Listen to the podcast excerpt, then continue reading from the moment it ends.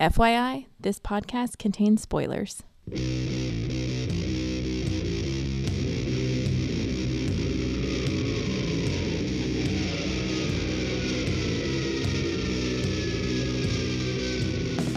Hey, everybody, welcome to episode 63 of the podcast that goes SNIKT. Snikt. I'm your host, Jason Venable, and I'm joined once again by Denise. What's that? Venable? Why, I do believe so. Yeah, that's right. I adopted her. No. It's not what you told our friends and family. Yeah, well, you gotta put on a show, right? Right. Anyway, um, sorry we haven't been uh, with you for a while, but uh, we were off in uh, Jamaica, man. Jamaica. No right. problem. Nope, no problems, only situations. That's right. That's what they told us anyway.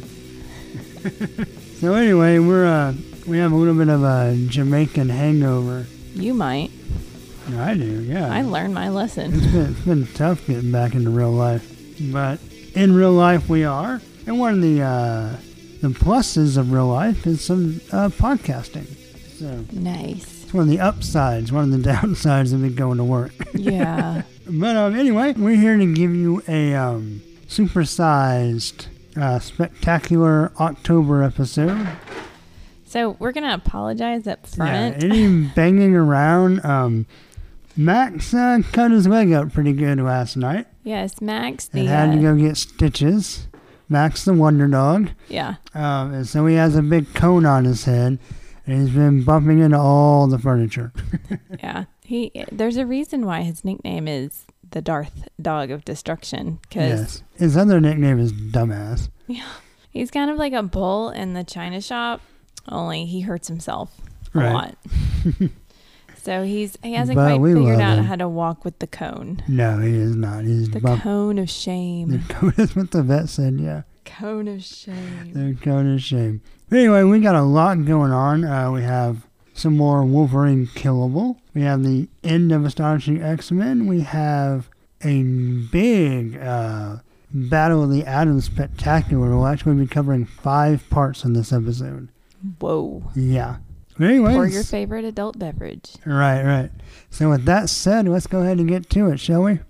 Let's do it. All right, here we go. Okay, so first up we have Wolverine number 10. This is Killable, part 3 of 6. It's named after what I think should happen to the series.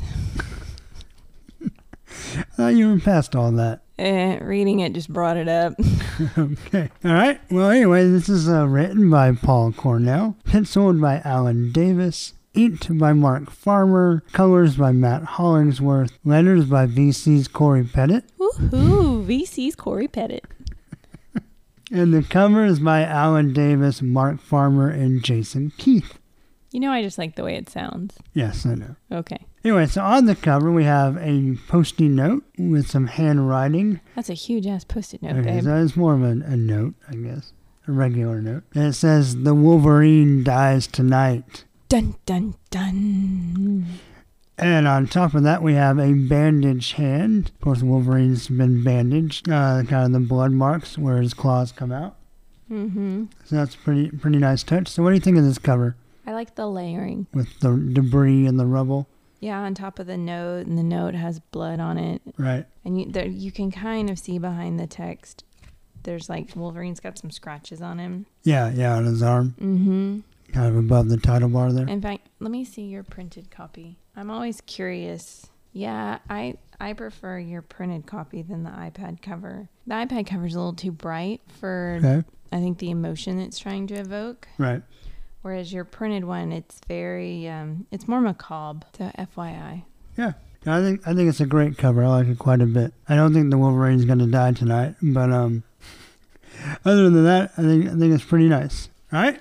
So we start off with Wolverine and Kitty Pryde riding in Montana on Interstate 15, and they're on motorbikes. And Did we leave off right here, or do I feel like I've missed something because so much time has passed? I think it's just time. Um, we left Okay. off where Kitty and Wolverine were getting ready to go find his sword. okay, So we didn't see them leave yet, but they were getting ready to. gotcha. And because remember they fought uh, Batroc or Batroc the Leaper. Sure.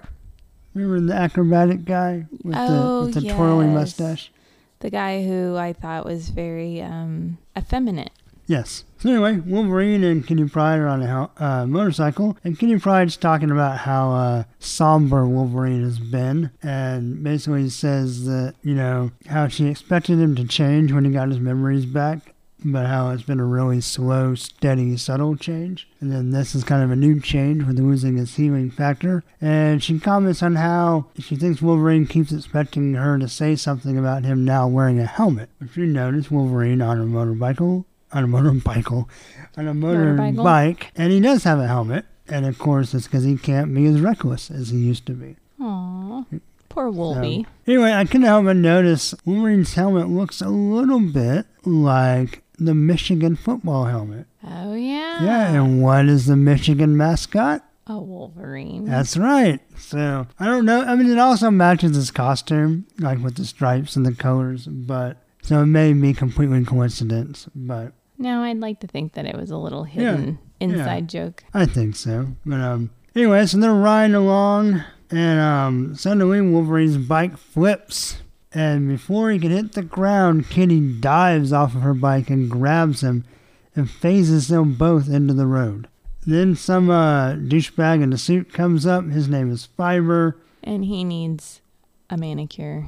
Yeah, he has little hairs growing out of his fingernail, and I guess he can shoot them. I have to say, this is probably one of the grossest mutant powers I've ever I don't seen. know if he's a mutant or not. I don't. If I've ever seen this guy, I don't remember. I've li- wiped him out of my memory. I think his power set's also pretty lame. I mean, it's he, gross. well, he shoots little fibers, and he says he's a master of acupuncture.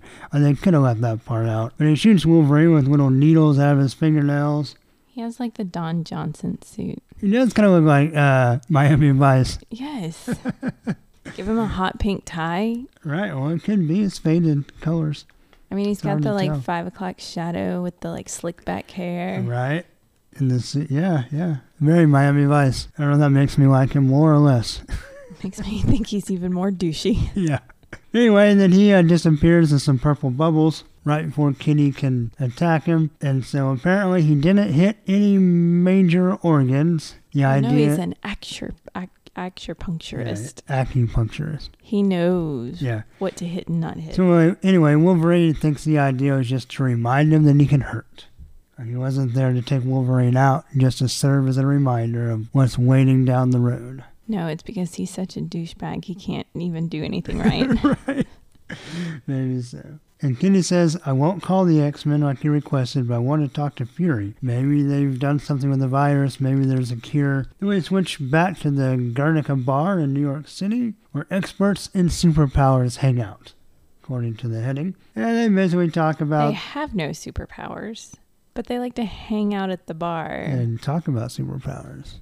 Yeah. And write about them. They're experts. And what makes them experts? Uh, history, I guess. Their Okay. knowledge. That's going to be my next career. I- I'm going to be an expert in superhero powers. Okay. Right, anyway, nothing really happens there. Um, They literally just bullshit back and forth that this little The- They talk about the virus, uh, antivirus field. Right. How they can't give it to everybody.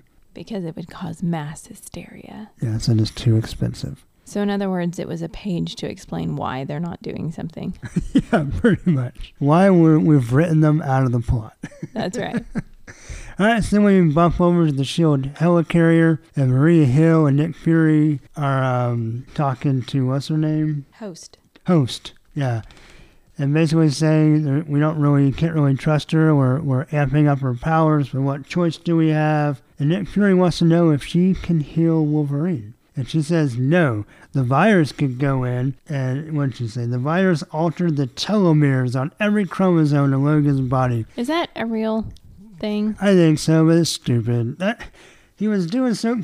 Cornell was doing so good. He kind of left the virus alone and let me forget how Wolverine lost his healing factor. Then he's got to go and try to over-explain it again, and now I'm just annoyed again. well, I think it's his way of explaining that only the virus can cure Wolverine. Right. Like they're you're, they're not going to pull something out of their ass later Right. and cure him. Again, another page to explain away a theory. Right. Anyway, yeah, so they're basically just saying that Wolverine, she can't heal Wolverine, if she destroys the virus. In fact, she might not want to destroy the virus because only they can fix Wolverine. Yeah. Again, another flushable. Yeah. So then, well, I don't know. I think it's, it's, I think you need to know that. I think you need to know it too, but I just kind of feel like, okay, an entire page dedicated to tell me that I can't come up with that theory. All right, maybe so. So then we switched back. Uh, now Wolverine and Kitty are in Alberta, Canada. Checking Facebook. Yep, when they can't. No reception. Can you hear me now? No checking in with K Pride. Right. K at yeah at K Pride and at Logan Snick or whatever. Um, so then they we come to find out they're coming to Logan's birthplace, Oh. and it's supposed to be a big old farm. They come over the hill, and it's a strip mall. Damn. Evolution. And Kitty's worried about Logan that he's going to be upset. She says it doesn't matter if your early memories are good or, like in Logan's case, horrific. Oh, and that one word pretty much sums up all he's told me of them. But they're still what you're built on. So she's worried that Logan's going to be like off balance or disappointed or, or sad. But he kind of smiles. He's like, yeah, probably an improvement. Anyway, look at all those cars. No virus apocalypse. And they decide if it's a trap, they got to get everybody out because it's Wolverine's deal and not anybody else. So he walks up to a security camera. Flashes a business card. Yes, it says Avengers. Oh my Because you obviously can't just make that at home. and because you randomly wear leotards and Right. run around. Yeah, pretty much. But Kitty basically t- tells Wolverine again that they're walking in this trap. They know it's a trap, and Wolverine doesn't need to keep trying to prove himself. And then some security guards show up. They're not sure whether Wolverine's really an Avenger. Yeah. Yeah, they're not. They're not really buying the, The business card? Yeah, the business card. He says the Wolverine name. and Kitty. Yeah, right. In magic marker Yeah. with Iron Man crossed out. Yeah. And Wolverine and Kitty basically explain to the security guards they need to get everybody out, and they decide they're gonna go talk among themselves and figure it out. So Wolverine finds the location of where the sword should be. Kitty phases through the the storage locker door. Kind of reminds me of uh, Storage Wars. Yes. Yeah. Brandy and her husband are going to pop out. Right. I'll give you $200 for that locker, not a penny more. Right. Damn it. And so anyway, a few moments later, Kitty phases inside and then unlocks it. And Wolverine goes in, and it's like a little mini museum of local antiquities. And we see a painting of the Howlett Estate, where Wolverine grew up. And then we see a photograph of little Logan and Rose O'Hara, Aww. the first redhead he ever fell in love with. How do we know she has red hair? It's a black and white photo. Oh, uh, if you read Origin, Oh. you know she has red hair. Oh. It's kind of tinted, kind of ready. Kind of. Yeah. He doesn't look happy though. No, he doesn't. He wasn't. Wolverine stabbed her on accident, killed her Oh. when he when he when his claws came out for the first time. His bone claws. No, but anyway, uh, Wolverine killed her accidentally, and Kitty's like, "Oh, I'm sorry." And then Wolverine kind of starts to have like a pity party. Everybody I know dies. Uh. Ugh. The security guard comes in and is like, "There's nothing going on here. You mutants are just stirring up trouble. Maybe bringing your own fight in here, huh? Huh?" And Wolverine's Muties? Is this the first time we ever hear Oh this no, word? no, no, no. no. Oh, okay. Now we've had muties since early X Men. Oh, that's a horrid word. It's it's slang kind of uh, derogatory. Yeah, it's horrid. Well, mutants don't like being called. I don't it. think I'm going to allow that word in the house. whatever mutie. Muggle. yeah, yeah, kind of the same concept. It's Mudblood. it's a down down talking word. Anyway, Wolverine's surprised because the cop pokes him pretty hard and actually kind of hurts his chest. Weenie. But you would think with the adamantium sternum it wouldn't matter, but whatever. Anyway, And the like thick latex suit. right. He's becoming a weenie. Yeah. He was also in the middle of a pity party, so. It took him by surprise. Yeah. Anyway, a note falls out of the sky. Uh oh. And Wolverine opens it and it says from the cover, The Wolverine dies tonight. Dun dun dun. Yeah, then the lights go out. I actually really, I really like this cover because everything's black silhouette, but we have the badge on the cop and his hat are still gold, like shining. And then we get a really cool thing where we see Wolverine's eyes and his teeth in a black shadow. and he looks like Batman. Yeah, kind of, but it still looks pretty awesome. Yeah. And Wolverine's like, "You get it now? Get out of here!" And then, uh oh, the place goes on lockdown. Nobody can get out. Then we see some ninjas skirting around, and Wolverine kind of, um, in a, in a bit of comic book logic, says, This feels like ninja tactics. So you know who that's gotta be? The 13 ninjas, Sabretooth's hand. And if he's around, then It's maybe Mystique, Mystique, or is Lord here. Deathstrike, or the Silver Samurai without his amputated hand. But I do like how they're tying this all together, though. Because you have the 13 ninja from uh, Wolverine, Japan's Most Wanted, right. And Sabretooth's kind of that. And that's the first time I think that's kind of identified as a name of his part of the hand. And so we kind of have that uh, come over to the, the regular series. So I like that part a lot. And you know, Silver Samurai could have just gotten a better cybernetic. He kind of made a rough on the fly hand, but he could have made a real one. Uh huh. You know, like Luke Skywalker. Right. Yeah. Anyway, they decide they're, they're going to get attacked by some ninjas. Then we go back to the helicarrier, and an agent comes into Maria Hill and Nick Fury and pulls up with a hologram of the world and says the virus, Is spreading. yeah, uh, basically. It's gonna take over the world in half an hour. So we own this flash page of everybody gasping at this hologram of the world. and we see the virus all over the planet. We're talking global distribution, worldwide conquest in the next half hour. To be Spreads continued. faster than a zombie apocalypse. Yeah, I won't lie. Um, I thought we were further along than part three. I did too. but anyway, um, so what do you think of part three? What are your kind of overall general? Like, what do you think of the art? The art I thought was great. Yeah, I thought it was really good. Alan Um, Davis delivers again. I think the story, I feel like there were a few pages here and there just to sort of shoot down any theories you might come up with or sort Well, of just to give you little nuggets of answers. Yeah. I don't really think feel like it was an answer. It was more like, no, don't go down this path because guess what? Uh, you, that's not what we're thinking. Yeah, it was an anti-answer.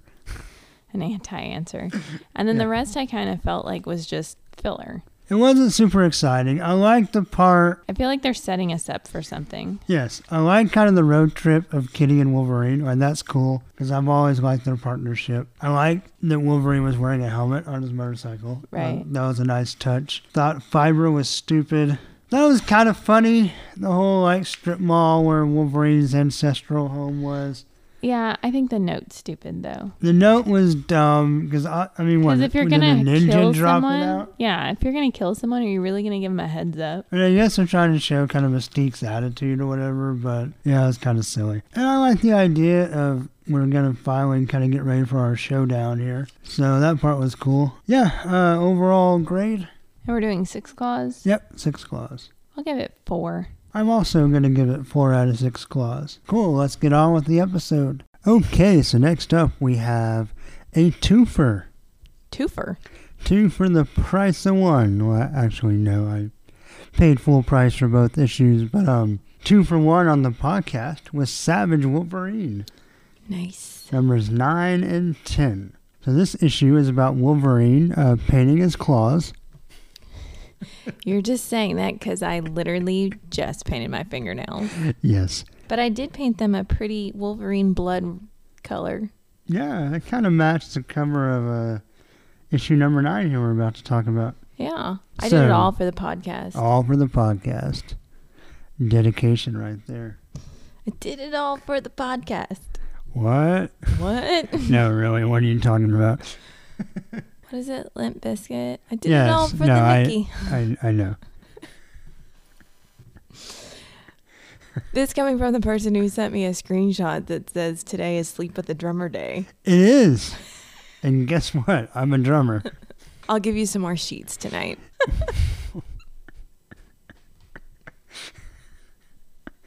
you won't hog them all? That's right.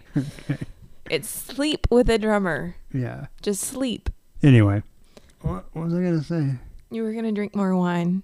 Well, I'm always going to do that. What was I going to say, though? Um, Crap, I forgot. you're a drummer. Anyway, so Savage will. Oh, people who make the rim shot noise don't count as drummers.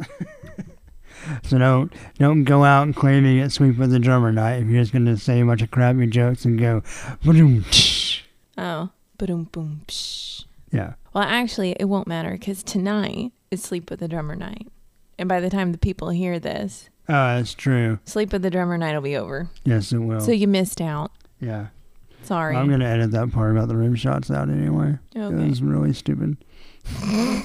I think for all the times that I ask you to edit stuff out and you tell me that you're not going to, I think you need to leave that in there we'll see. That is the glory of being the editor. in production. Yeah. Anyway, Savage Wolverine number 9 and 10. I do believe they're making up for lost time on a Slow Mad, which was a really good arc. You can go back and listen to our reviews and previous episodes if you want. So they did double ship Savage Wolverine this month in October. And we got the beginning of a three part arc by Jock. Jock. And I, when I talked about it coming up, I had said I wasn't sure if Jock was drawing and writing, but he is. He is also writing this arc. As So far as pulling a twofer or double duty. yes, yes. And as far as I know, I've never written. Uh, I've never. I've never written a comic book. In high school, I wrote one that I drew on notebook paper, but that doesn't really count. And my stupid boss at J.C. Penney threw it in the dumpster. I brought it up there to show a coworker, and he threw it away while I was on break. Why? Wasn't it in your locker? No, it was in my office. You had an office at J.C. Penney. When I was uh, superior stock boy number one, yeah. Superior Stock Boy. yeah. Is that really a title? I don't know. But no, he was clean, he, he picked that day to clean out the offices, and it was in an unmarked binder, and he threw it in the trash. I'm just smiling. No one can see me. I'm just looking lovingly at Right. him and smiling. I mean, it's okay. It was just a, a post-apocalyptic X-Men ripoff, anyway. Oh, I had a guy, I this out, a guy named Badger. his name was Badger. Badger. Was his first name Bucky? No, but he had two claws that came out of his hand. and he was pretty much just Wolverine. and then I had a guy that was a, a cross between Yoda and Professor X. So he had big ears and he sat in a wheelchair. No, no, but he was he was old and diminutive in nature, but he was also the guy who gathered everybody. And he was really smart, and he had psychic powers like Professor X. Okay. I actually feel like I had a good twist, but I'm not going to say what it was. No, you should keep that. Yeah, I mean, I mean, go back to that someday. Obviously, make it a little less X Mini. Yeah. But I think there were some good concepts. So who knows? But anyway, why are we talking about that? Because oh, uh, because I made a mistake in my speech. All right. So I meant to say I don't think I've ever read anything that Jock has written before. okay. So I'm not even sure. I, I looked at his Wikipedia real fast. I'm not even sure. This might be one of the first things he's written for one of the big two, being Marvel or DC. Oh, so so he's like this is his newbieism. I think so. I mean, he's done art, and I really liked his art. Uh, he did a run on Detective Comics with Scott Snyder that I thought was really, really good. So, but we'll talk more about our art opinions later. Anyway, yeah, so this is the first two parts of his three part art. Real fast, I'm going to double check. He's Okay. double checking, folks. So number nine is written and art by Jock with colors by Lee Loughridge, and the covers are by Jock. Okay. Now the difference, number nine, is lettered by VC's Corey Pettit, Woohoo! VC's Corey Pettit. and number ten is lettered by VC's Chris Eliopoulos. That one's not as fun to say. Oh, it is to me. Oh, sorry, Chris Eliop. What? I Oh my can't even goodness. say it. You know he's close to Greece. You should be able to do this. Eliopoulos. Eliopolis. There you go. All right. I still like VC's Corey Pettit better. So let's talk about the cover to number nine. It is pretty abstract, colorful drawing of some kind of red landscape with a big white pinkish moon and then two shadowy silhouettes in the background. I thought it was Mars at first Uh, yeah. because it's all red. All right, so what do you think of this cover? Okay, so I know you said this is the first time he Jock drew. No, no, he's Oh. always been an artist. Okay. This this is his first major writing gig. Okay. I So think I'm- if, if Wikipedia was right. I'm gonna let out a little spoiler if I can. I don't know. Oh, oh no! All right, go ahead. What do you what do you think of the cover? What do you? I was really excited to know that Jock was going to draw this arc. Okay. Well, I've never seen anything that Jock has drawn. Right? I'll have to say he's my new favorite. Really? I am That totally digging his Okay, style. I'm kind of surprised with that. Well, now, hang now, on. don't get me There's a wrong. I like him disclaimer. a lot. There's a disclaimer. You ready for my disclaimer? Yeah. Asterisk. Asterisk. I'm curious if it's because they're on a planet. I want to see more of his stuff. Okay, well, after I get all my comics over to the house, I want you to read some of his uh, detective, which is Batman stuff. Okay, 'Cause First of all, Scott Snyder is one of my favorite writers, and those two together were amazing. well, because my here's my thing. I was totally loving this guy's art, like soaking every little like line, everything. Okay. And when I got done, I thought this guy's flipping fabulous. I love him. And then I got concerned. Well, do I love him because his style fits the story? Well, but, but that is important. It is Uh, important. If you listen to my segments about Uncanny Avengers, Daniel Acuna, who's doing the current arc about the Apocalypse twins, Uh-huh. like I like his art overall, right. but he's like he's just perfect for this current storyline. And I've kind of I've said that over and over again, but I won't won't dwell on it. But but yeah, there is definitely situations where good artists on the right stories become great Well, and great artists become like fall down and I'm not worthy on the right stories.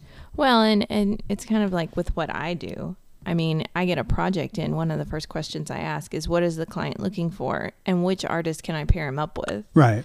Because I, I'm not going to put some fluffy illustrator on some project that requires very Yeah. overly masculine. Right. And to put the conversation in context, remind our listeners that uh, Denise is a creative director at an ad agency, so she assigns work out to different. I'm Don Artist. Draper, but get paid like Peggy. She's Don Draper without all the infidelity. That's right. At least you better be. And and alcoholism as I Yeah, drink my glass no, of wine. Yeah, but we don't drink that much. We both still have our livers. yes. Which I'm pretty sure that's how the next season is going to end. You're going to see the liver burst out of the side of his stomach and run away. Oh, I And I've a already little cartoon, out. a little. The last episode is a little cartoon liver just gonna jump out of him and run off. Oh no, I've already like in my head planned out how the last episode of Mad Men ends. And it ends with Don Draper in the future and he has like seven sexually transmitted diseases. His nose is pickled from all of the Right. the alcohol and it's somewhere along the line yeah, his liver goes into failure. Right. Right. Well, anyway, um, Savage Wolverine number nine. Oh yeah, back Right. to the comic. So you love his art. He might be your new favorite. He what do you think of this cover in particular? Quite honestly, like if we I- didn't have all the art that hangs in our house, I might actually hang this in the house. Really? Yeah, I just well, I'm not gonna lie. I, I mean, I was expecting You expect me to trash it? no, not to trash it, but I thought I might have to kind of win you over a little bit. Like I don't know. No, but this is like my style of drawing. Like Right. I like things that are sketchy and rough and Yeah, abstract. you're right. So I don't know. And on top of all that, I love watercolor. So this has a very you think that's what he's using? Um, there's It parts doesn't- in here that I questioned if he was using marker or if he was using watercolor. See, I was wondering if he was coloring it digitally or not. Um, there are some things that make me think there's a bit of digital in this, Right. but there's also some stuff that makes me think that he possibly, um, I don't know. On one of the pages, I'd have to look at your printed copy. On one of the pages, there's like a halftone pattern. Right. Well, And and there's so- there's a red halftone in there. Yeah. Um, so I'm not 100% sure because, you know, design programs nowadays can do stuff that looks, that Yeah, emulates watercolor. The, yeah, a lot of the coloring there's halftone in. Yeah. But So he's either using watercolor or he's so proficient in his design programs that he can emulate watercolor. okay. But whether it's watercolor or emulated watercolor, I'm digging it. I think it looks cool, definitely. So, all right, let's uh, let's go and dive into the story. Um, all right, so basically, we have Wolverine on the outside of a spaceship in a spacesuit, Looks like Mr. Freeze. kind of, yeah. And basically, they knock him off of the spaceship, and he goes through the atmosphere. The suit burns up. He kind of burns up a little bit, and he basically falls to the planet and blacks out. He wakes up, and he's on a strange planet a long way from home. And he, of course, he looks around, and the planet is all reddish brown, so kind of like Mars a little bit. Then we see him like in a makeshift tent. We get our first nicked, and he cuts the ground, and it bleeds. Found this interesting. Yeah, Although I had a Star Wars moment yeah, yeah. When they're in the, inside the. yeah, which always makes me now think of the Family Guy. Wait a minute. Hold on, just a second. Why? Yeah, yeah. yeah. No. Then he finds some like angry starfish, and he, as he's fighting them, it turns out that um the ground is alive. Ooh, ooh. And I don't mean the hills are alive with the sound of music. I mean, He's on a ginormous insect. yeah, a ginormous hairy insect. it's definitely gross looking, and it definitely Yeah. looks cool. Like the design is nice. I think I would freak out I'm if I glad it was on I was a- on it. Oh yeah, definitely. I'm glad it's not a two-page spread. yeah. So this whole time we think that we have a black narration box, and we think that these people are talking to Wolverine. Oh, I didn't get that. Oh, it really? I kind of, well, I went back and forth. The first thing I thought was it was Wolverine talking to himself. Okay. And then I realized he's not talking to himself, so I wasn't quite 100% sure what was going on. But I, at some point, I did realize that nobody's talking to him. Right. So anyway, he kills the caterpillar, and uh, we find out that the black voice are some spacemen talking to a little boy. And basically, all the stuff they said about Wolverine being by himself on the planet, it wasn't Wolverine. They were talking to this boy. And they sent him out on the planet to hunt Wolverine. Which a I boy. thought, yeah, was And They're in spacesuits and armor, but they send this kid out to hunt Wolverine. Okay, so now I'm not sure if it's the way this kid is drawn in this panel. You know about the one where he sniffs? Uh, no, Oh, th- that uh, one. the one with the shadow over his face? Yeah, and I I've gone before and looked. So, if you look at the kid's face, it looks like he has scratches on his face. Yeah. Okay? I can't tell if that's just Jock's line work or Well- if he's trying to say like there's scars or scratches. Well, okay, so my first thought was what happened to the kid's face? Like that was one of my first questions. And then Right. I thought, well, maybe it's just his way of drawing. And so, but I notice the kid has um there's a little bit in every panel. So I'm wondering if it's scarring. I will say, kind of my only detraction about Jock's art is the kid doesn't look the same to me the whole time. No, he does change, but I think that's because he's trying to give him all these like Emotions. harsh shadows yeah, and emotions and it in that kind of style of drawing, it's hard. Right. So this kid, um, he finds Wolverine, or Wolverine finds him. Uh, the kid gets really mad, and he, he says he's not scared of Wolverine, which makes Wolverine kind of laugh, chuckle a little bit. He says, "Look, kid, I'm tired. I'm starving. I haven't had a beer in what might as well be years. Dial it down a bit, huh?" And he looks like Rastafarian. Yeah, he does. Wolverine. right, so let's let's go ahead and get to that part. What do you think about the way Jock draws Wolverine's hair? Okay, so Because it's pretty different. yes, it's almost like he gave him a mohawk, like half his head is shaved. Right, but, then in some parts like this panel back here where he's fighting the starfish. The points of his hair are really, really angular well, and in another and sharp. panel, But then sometimes they're like just laying down. well, and in another panel somewhere, it looks like there's braids in his hair. Um, It may be in issue ten. no, I think it's this one where he's smiling. Where he said he Um, looks Rastafarian. No, because there's one. I'll try and keep an eye out for it. Yeah, I think it's on number 10, but it looks like he has braids in his hair. And it just, it kind of cracked me up. Maybe it's because we just got back from Jamaica. Right. I I wanted to go. When he, I kind of read to myself when he says, Look, I haven't had a beer and whatever, but it's no problem. So Wolverine asks the kid where they are, and he says, he doesn't say, I don't know. He says, I'm not supposed to tell you. And Wolverine's like, let's cut the BS. he basically, Wolverine basically explains where he's been. He's like, I've been kidnapped, dumped on this planet, and um, I smell bad. just let, yeah, had to fight off some kind of giant, ugly caterpillar. And um, the kid says they will track him. They wanted him to find Wolverine. But the kid doesn't know who they are. or who Wolverine is. And Wolverine's like, "What? Who sent you?" And he I do says, like how Wolverine has like fangs. "Yeah, I do too." His canines are very pronounced. Yes. But the kid says basically in this issue that they hurt him and his friends, but they promised if he found Wolverine, they'd make him feel better. Which is bizarre to me. Right. But then the kid says not all the kids are alike, that he was special, the same as Wolverine. Makes me wonder if the kid's a clone. Okay, well, let's not get too far ahead. of Oh, ourselves. sorry. We'll talk about our theories in a minute. But he says, They said I'm the same as you. And Wolverine, with his face all in shadow and his claws out, says, Somehow I doubt that, kid. And then the kid says, They're from Earth. And that gets Wolverine's attention. And he said, They made us all like you. And Wolverine's like, No one is like me, kid. And he says, But we are. And they said, They said this could save us. And he gives them a little test tube of, or canister injector. of something. Yeah. Like an EpiPen. So to be continued. Okay. Of course. So we'll talk about the overall story. Do you want to do both grades at the end, or do you want to go ahead and grade this one? Uh, let- let's grade this one. Okay, Oh, I go first. go ahead. Yeah, ladies first. Oh, what a gentleman. Yes, Um, I'm a gentleman podcaster. okay, so I love the art. Yes, I love the art too. Again, not sure if it's because of the the back the setup and location of where they are, which is making me love it maybe more, maybe The, the rough style definitely fits for sure. Yes. Um, I was a little confused at first. In fact, I was kind of confused halfway.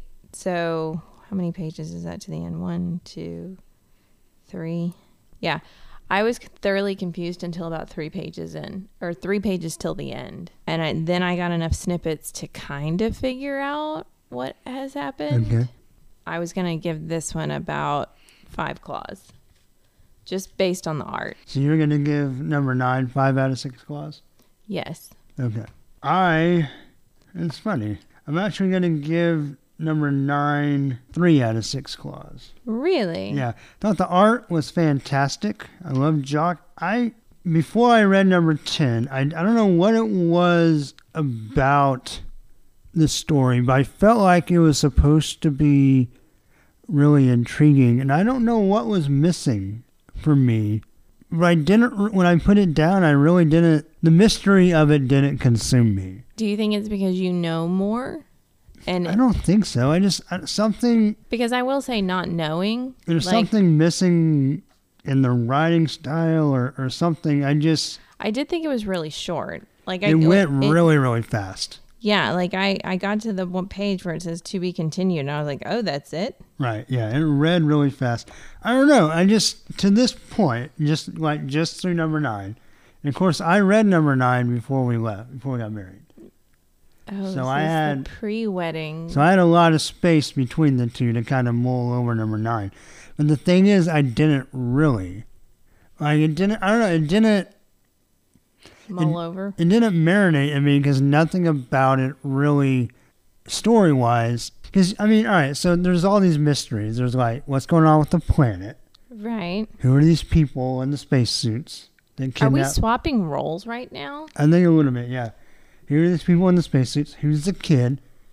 Uh is is that wolverine dna in the tube? Um are these kids supposed to be clones are they kids that like just had dna injected like mixed are they human because the other people said they're from earth and this kid acted like that was a strange place Maybe he wasn't born on Earth. Right. Are they humans that escaped from Earth? Where where are we in like when is this happening? There's a lot of questions that need answers. And it's not like like I guess we're not really switching roles because you're normally like, where are the answers, damn it? Whereas I wasn't really like, where are the answers? I was like, hmm, that's interesting. And then I kind of forgot about it until we got number ten. So none of the none of the mysteries I don't know, it just it just it didn't really draw me in. See, I guess. But I thought the art was great. So the art's like two claws by itself, and I'll give another claw for the story. Because I guess in my mind, the art drew me in so much Okay. That I almost not that I ignored the story because I did think the story was a little short, and I but I'm also giving the story a little bit of leeway because I don't know what preceded all of this. So Right. the whole because even when after I read them, I asked you. So this is I'm this is obviously in the future, and Earth doesn't exist. Okay, you're getting ahead of us, but yeah. Okay, but I'm just saying after I read nine, that was my first question. I guess I gave it more leeway because I didn't know what preceded it, so I just sort of read Right. it like with a a really Well, I don't either, though. double I mean, rainbow open mind.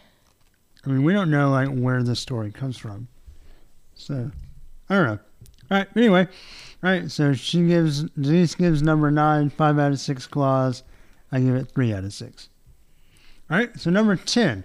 What do you think about this cover? It's a very abstract cover of Wolverine's face and a lot of shadow, and in the shadow are like stars, like space. Love this. I thought it was really good too. I won't lie, when I saw the um The like coming up next cover. Yeah, I guess I just kind of glanced at it really fast and didn't really notice the stars. My first thought was, what kind of cover is that? I also thought it was interesting that it said on sale in November and it came out in October. Um, Well, timing. It, I mean, the last day of. October, but still. Yeah. But anyway, but no, but actually, like getting the cover in my hands, I liked it a lot.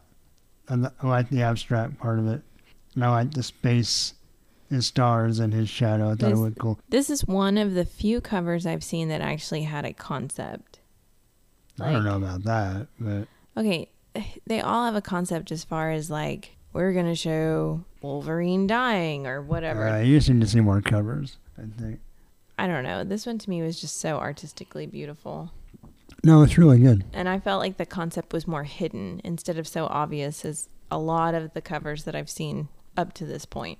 So anyway, now the planet is red or yellow and dusty, and Wolverine's kind of talking about Captain America, about how you know he was suspended animation, frozen in the in the frozen sea. Okay, so that's who Cap is. Yes. Okay, I was like, is that his dad? What the hell? Oh, uh, yeah. Cap is Captain America. Okay. All right. And Wolverine said he used to envy the fact that the world passed by Captain America, but Captain America just woke up and everything was different.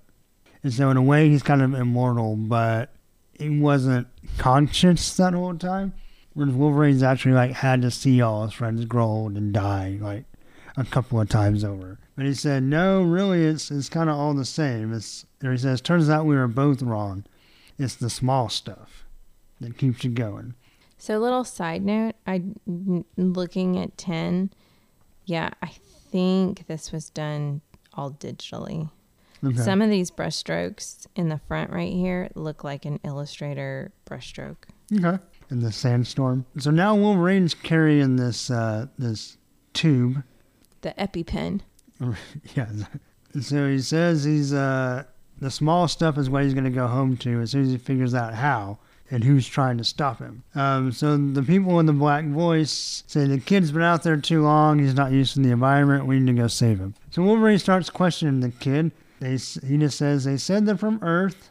I don't know what Earth people look like, but they sort of look like you. Which is interesting because he didn't say they sort of look like me too. Yeah. So I'm wondering if this kid was changed to look like this. See, that's what I was kind of. Oh. I don't know. Maybe he wasn't. I just thought it was weird that he pointed out the Earthmen look like you. Right? Not we look the same, but I'm not from Earth. Interesting. Yeah. So anyway, he said, and then he said they wanted to make us all like you, but all I remember is black and pain. Is that how all Earth people feel? It took so long before I felt okay again. And basically, the people told him that Wolverine was the missing link.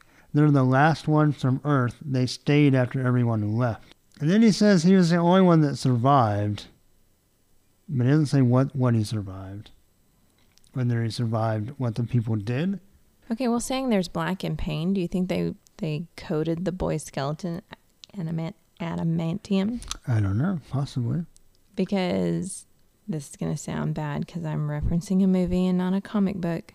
But in one of the Wolverine movies, there's a girl who has an anima- adamantium skeleton. And did, couldn't she sense Wolverine because he had adamantium Yeah, she didn't have a skeleton. She had, um, nails? yeah, Lady Deathstrike. Yeah. But couldn't she sense Wolverine because she had adamant. Did she I- sense him? I don't know. I don't remember. I don't remember either. I have to go back and in about 40 more episodes, we'll do a commentary on X2 and I'll tell you. Okay. Um, but he said he was the only one that survived, but they made hundreds more after him. So clones. Yeah, that's what it kind of sounds like. And Wolverine's like, more what? More of me? And how they know I was here doesn't make any sense. And the kid says, we're connected now. That's how I found you. I could sense you, which is what you were getting at. Right. Um, he goes, I smell pretty bad too, kid. Like, you can't miss me. but then the ship shows up and the kid gets just peed his pants scared. And um, the RoboCop spacemen find him and Wolverine would get a snikt as he sticks his claw into the ship. He throws the kid on board. The guard's like, huh? And Wolverine grabs the guard by the foot and throws him off. And he gets in, and all the guards are like, uh oh. And they said they got the serum back. Just FYI, uh, this panel of Wolverine from the inside of the ship, right outside the door, is awesome. Yeah. And they basically say, one of the guys says, What are you worried about? This guy doesn't stand a chance. And that's where we get to see Wolverine's eyes in an awesome spaghetti western shot, which I also thought was really cool because on the second page he references the theater he loves that shows westerns Yes. once a week. In Houston. I think he said on. I thought it said in Houston first, but going back, I think it says on Houston, which would Oh. be Houston Street in New York, which the Yankees would say is Houston. Oh, excuse me. Yeah, yeah, but it's so we. He, the guy says in this order, this guy doesn't stand a chance. Wolverine's eyes slash, crack, strip, skitch, thud, and RoboCop pieces flying everywhere. I kind of like the cartoony, like you see the result of the action, but not the action. It's kind of humorous. Uh, Adam West Batman. Or Kind of. Scooby Doo. Yeah, Scooby Doo definitely. Uh, or Looney Tunes, Yeah. where you see like dust flying and debris. Um, and then you see Wolverine on top of like just a pile of these guys. And he picks one, he starts to dig his claws into the helmet. He says, Who are you? What do you want with me? Tell me. Then we get a strip, and that's pretty brutal. You see where the helmet is split in half. We also see three claw marks through the guy's head. Like, not deep enough to kill him, Right. but deep enough he's gonna have scars and he's bleeding all over the place. yeah. And he knows who Wolverine is. He says, Logan. His eyes are glowing. His eyes are definitely white. Yeah. And that throws Wolverine off, but then the kid's kind of snaps him back in reality when he yells at him. The kid tells Wolverine to just go. Without you, they've got nothing. And the guy's like, That's what you think, kid. And the door shuts, and Wolverine's like, Well, I'll get him. But then they. They escape in an escape pod. Wolverine says, always with the escape pods. And this part's awesome. You see his like bloody knuckles. He's got blood, their blood, all over his face. Yeah. It says, If you think I can't find you, you got another thing coming. Bub. And then he hears a countdown. Project Sequence 4 initiating termination. So the the building's going to blow up. You're like, oh, for. You gotta be kidding. So he runs. And I like the countdown and the big squares. Yeah, I do I too. thought that was really cool. And he finds an airlock, and right as it's about to explode, he opens the airlock.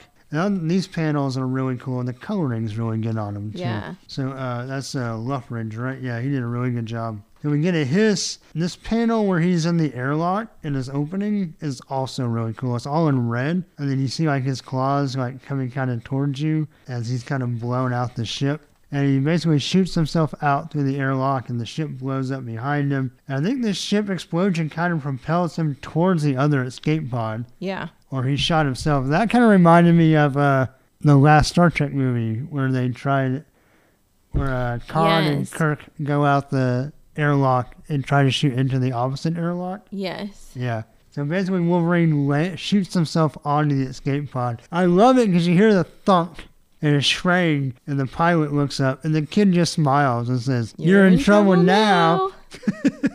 And the guard's like, "You shut your mouth. He's dead." And you hear a pang, scrang, and the kid's like, "Told you." And then we have one of probably my favorite panel of both issues, This is my favorite. and it's a really dark blue tint, and Wolverine's kind of you can't tell if he's fried or He looks like a zombie. definitely just beat to shit, regardless. But he's landed on the escape pod. The guard looks out, and there's the night sky behind him, and he's just crouched up, and he's he's growling, and he's got his claws out. And the guard's like, "Oh crap!"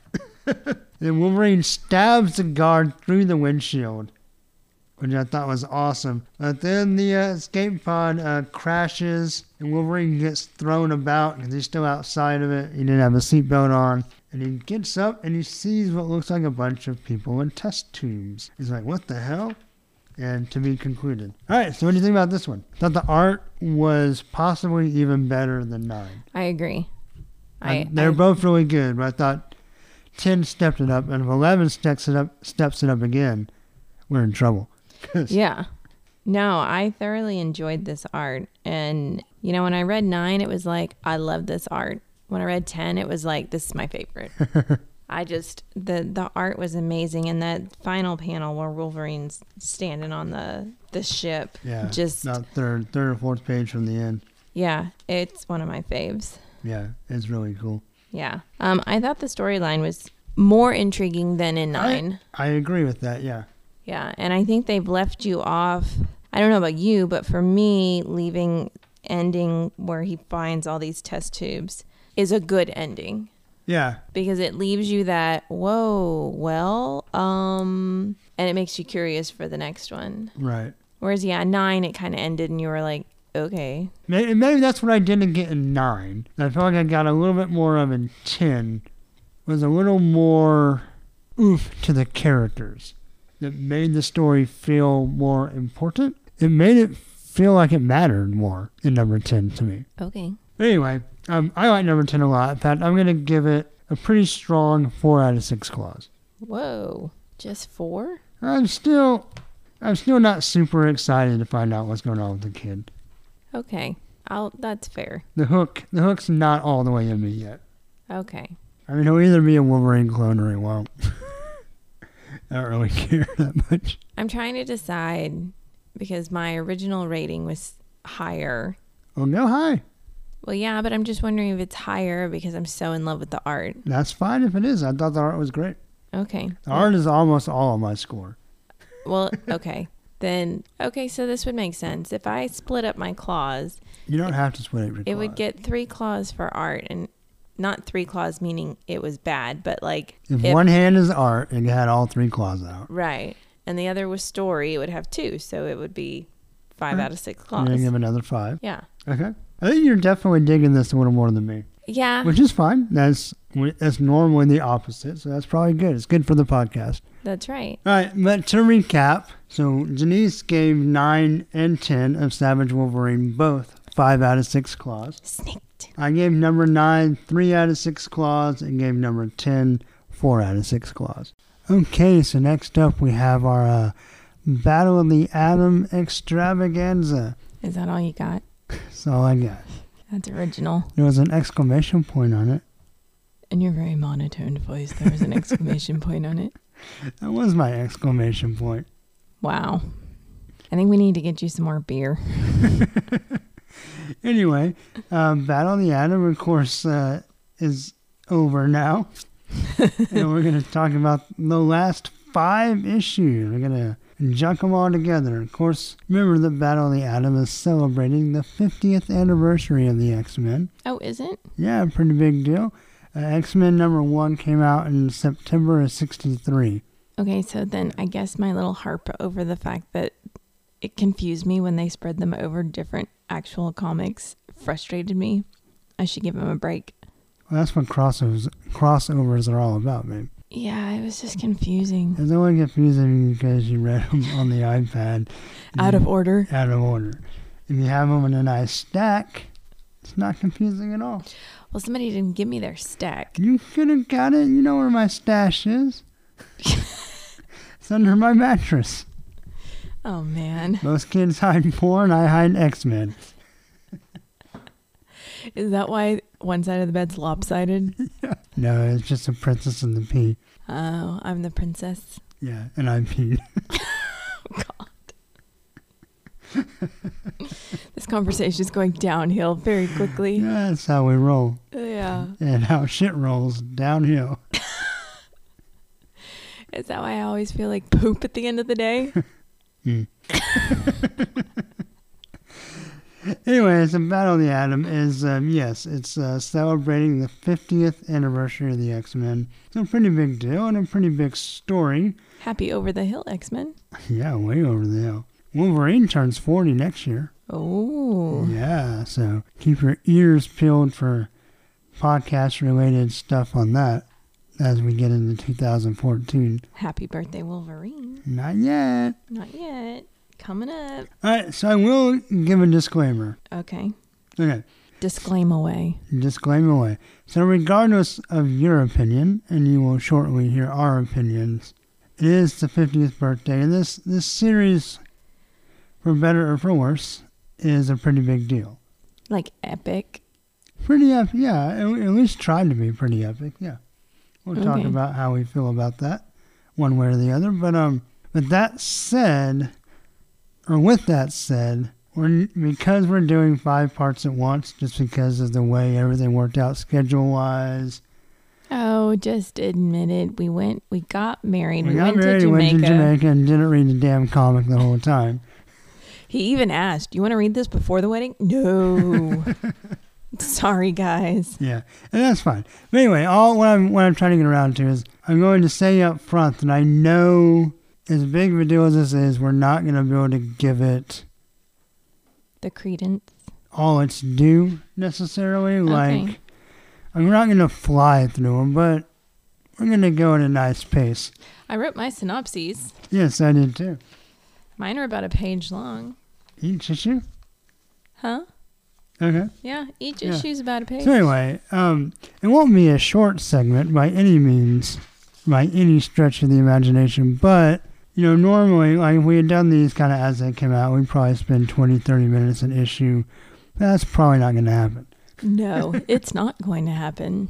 because we don't have. What, would that be? If, it, if we did half an hour, each, one hour, two and a half hours. Yeah, I wouldn't go to bed. I'd go straight to working out. that's longer than a normal whole episode. So. yeah. So that's my disclaimer. We will do our best to highlight and, if necessary, low light the issues, and then we'll kind of talk about our overall experience. And of course, this is um, Denise's. We uh, popped her uh, comic event cherry on this one. So Did we? yes, your first like cross big crossover, Oh. Okay. right? I guess so. I think Yeah. so. Yeah. So we're talking about how. Uh, and I didn't feel a thing. All right, so um Wow. Good thing it came in its own wrapper. Now I don't even know what we're talking about anymore. Let's move on. Okay. Yeah, so let's move on. So we're gonna do parts six through ten of Battle of the Atom. And that covers a whole lot of comics. The first comic it will cover is All New X Men number 17. This is part 6. It is written by Brian Michael Bendis with pencils by Stuart Immonen, Eat by Wade von Grawbadger, colors by Marte. This says Garcia, but I know it's Gracia. Letters by VC's Cory Petit. Woohoo! VC's Cory and the Petit. cover is by Ed McGuinness, Dexter Vines, and Marte Gracia, which they got right on the cover credit, but not on the inside credit. That's weird. Um, Huh? They spelled Garcia wrong on the colorist and then spelled Gracia right on the cover. It's the same person. Oops. Oops. Not a big deal. I mean, maybe it is to Marte. I don't know. Uh, Somebody's gonna get fired. Anyway, so what do you think about this cover from Ed McGuinness? We have the the last gr- group of future X Men we saw at the end of Part Five, and they're all together. Yeah, who's the chick in the like stripy cloak? We'll have to read the issue and find out. We don't know yet. Oh, okay. I, I thought this was a very traditional comic book cover. Yeah, it's kind of a group shot. Yeah. Yeah, I mean, I thought the colors and the art were pretty, but there wasn't anything that made me go, ooh. no, I I thought it was a good cover. I like McGuinness a lot, and yeah, the, the art's good, the colors are good, but you're right, it's just kind of a standard team pose. All right, so We start off in the future, and Dazzler gets elected the first mutant president. But on the eve of election, she is assassinated by monsters. Kind of gives uh, credence to the whole what what is it? Time traveling Nazi tigers that killed JFK. Isn't that one of the old uh, crazy theories? Yes. Yeah. All right, so then we go more future and Magik and young beast and young iceman. Of course, at the end of part five, they arrived at the future Jean Grey School of Learning, and they meet more X Men who, surprise, surprise, insist they go home. Colossus back to their own time. Colossus and Magik reunite, even if not in the right timeline, and I guess they've kind of made up a little bit. They seem pretty happy to see each other. Of course, this Colossus has a lot of time to for healing. Because remember, Magik and Colossus, or Colossus especially, is really pissed at Magik over the whole Phoenix 5 AVX thing. So we'll just we'll leave it at that for now. Okay. Um, all right, but if these are the real future X Men, then who was that that went back to the present? Uh oh. We have nothing to do with them, is the pat answer these future X Men give. And uh, Magik asks why. Or I think it was Magik. Someone, one of the three asks why. And then we get a flashback that they don't see, but we as the reader get to see. And we go back to Dazzler's assassination. And we basically we read where uh, Beast has lost all hope. I actually wanted to read a little bit of this because I thought it was um, pretty telling of his character. When Colossus and Ice Wizard come up and they, they tell Beast they need to go, there's nothing left for us to do. And Beast looks up and he says, They hate us. They will always hate us. No matter what we do, they hunt and destroy us. And we keep tricking ourselves into thinking that this time, this time it will be different. But it's never different. Two steps forward, seven steps back. We're fools. Are absolute fools. And Mustachio Colossus says, We'll find who did this. We'll find them. And Beast says, And then what? So basically, Beast is, in the future, is kind of completely given up. Yeah. He's, He's, he's seen enough, been through enough. He's he's feel like they've tried everything, and even when they finally win, they lose. So he he's done, and that kind of informs what's going on with the beast that went back to the present. right. So I thought that was pretty important. But of course, the future X Men won't tell the past present X Men this information. There's a brief skirmish. Quentin Quire Phoenix offers to throw young Beast into the sun and solve all the problems. and the future X Men decide they will vote. So our uncanny X Men come home to their secret school where the future real X Men show up with Bobby and Beast from the past and Magik from the present. yes, I think I followed that. All right. So uh, there are a couple of things I wanted to point out that weren't really important to this story, or just kind of just my opinion. Um, Dazzler for president. Ugh. Well, A, I didn't know her, so, and she seemed Yeah. very disinterested in wanting to be president, Right. Which is actually quite hilarious. Right. well, here's the deal. All right. So here's a little little history on Bendis. Bendis, kind of his mo.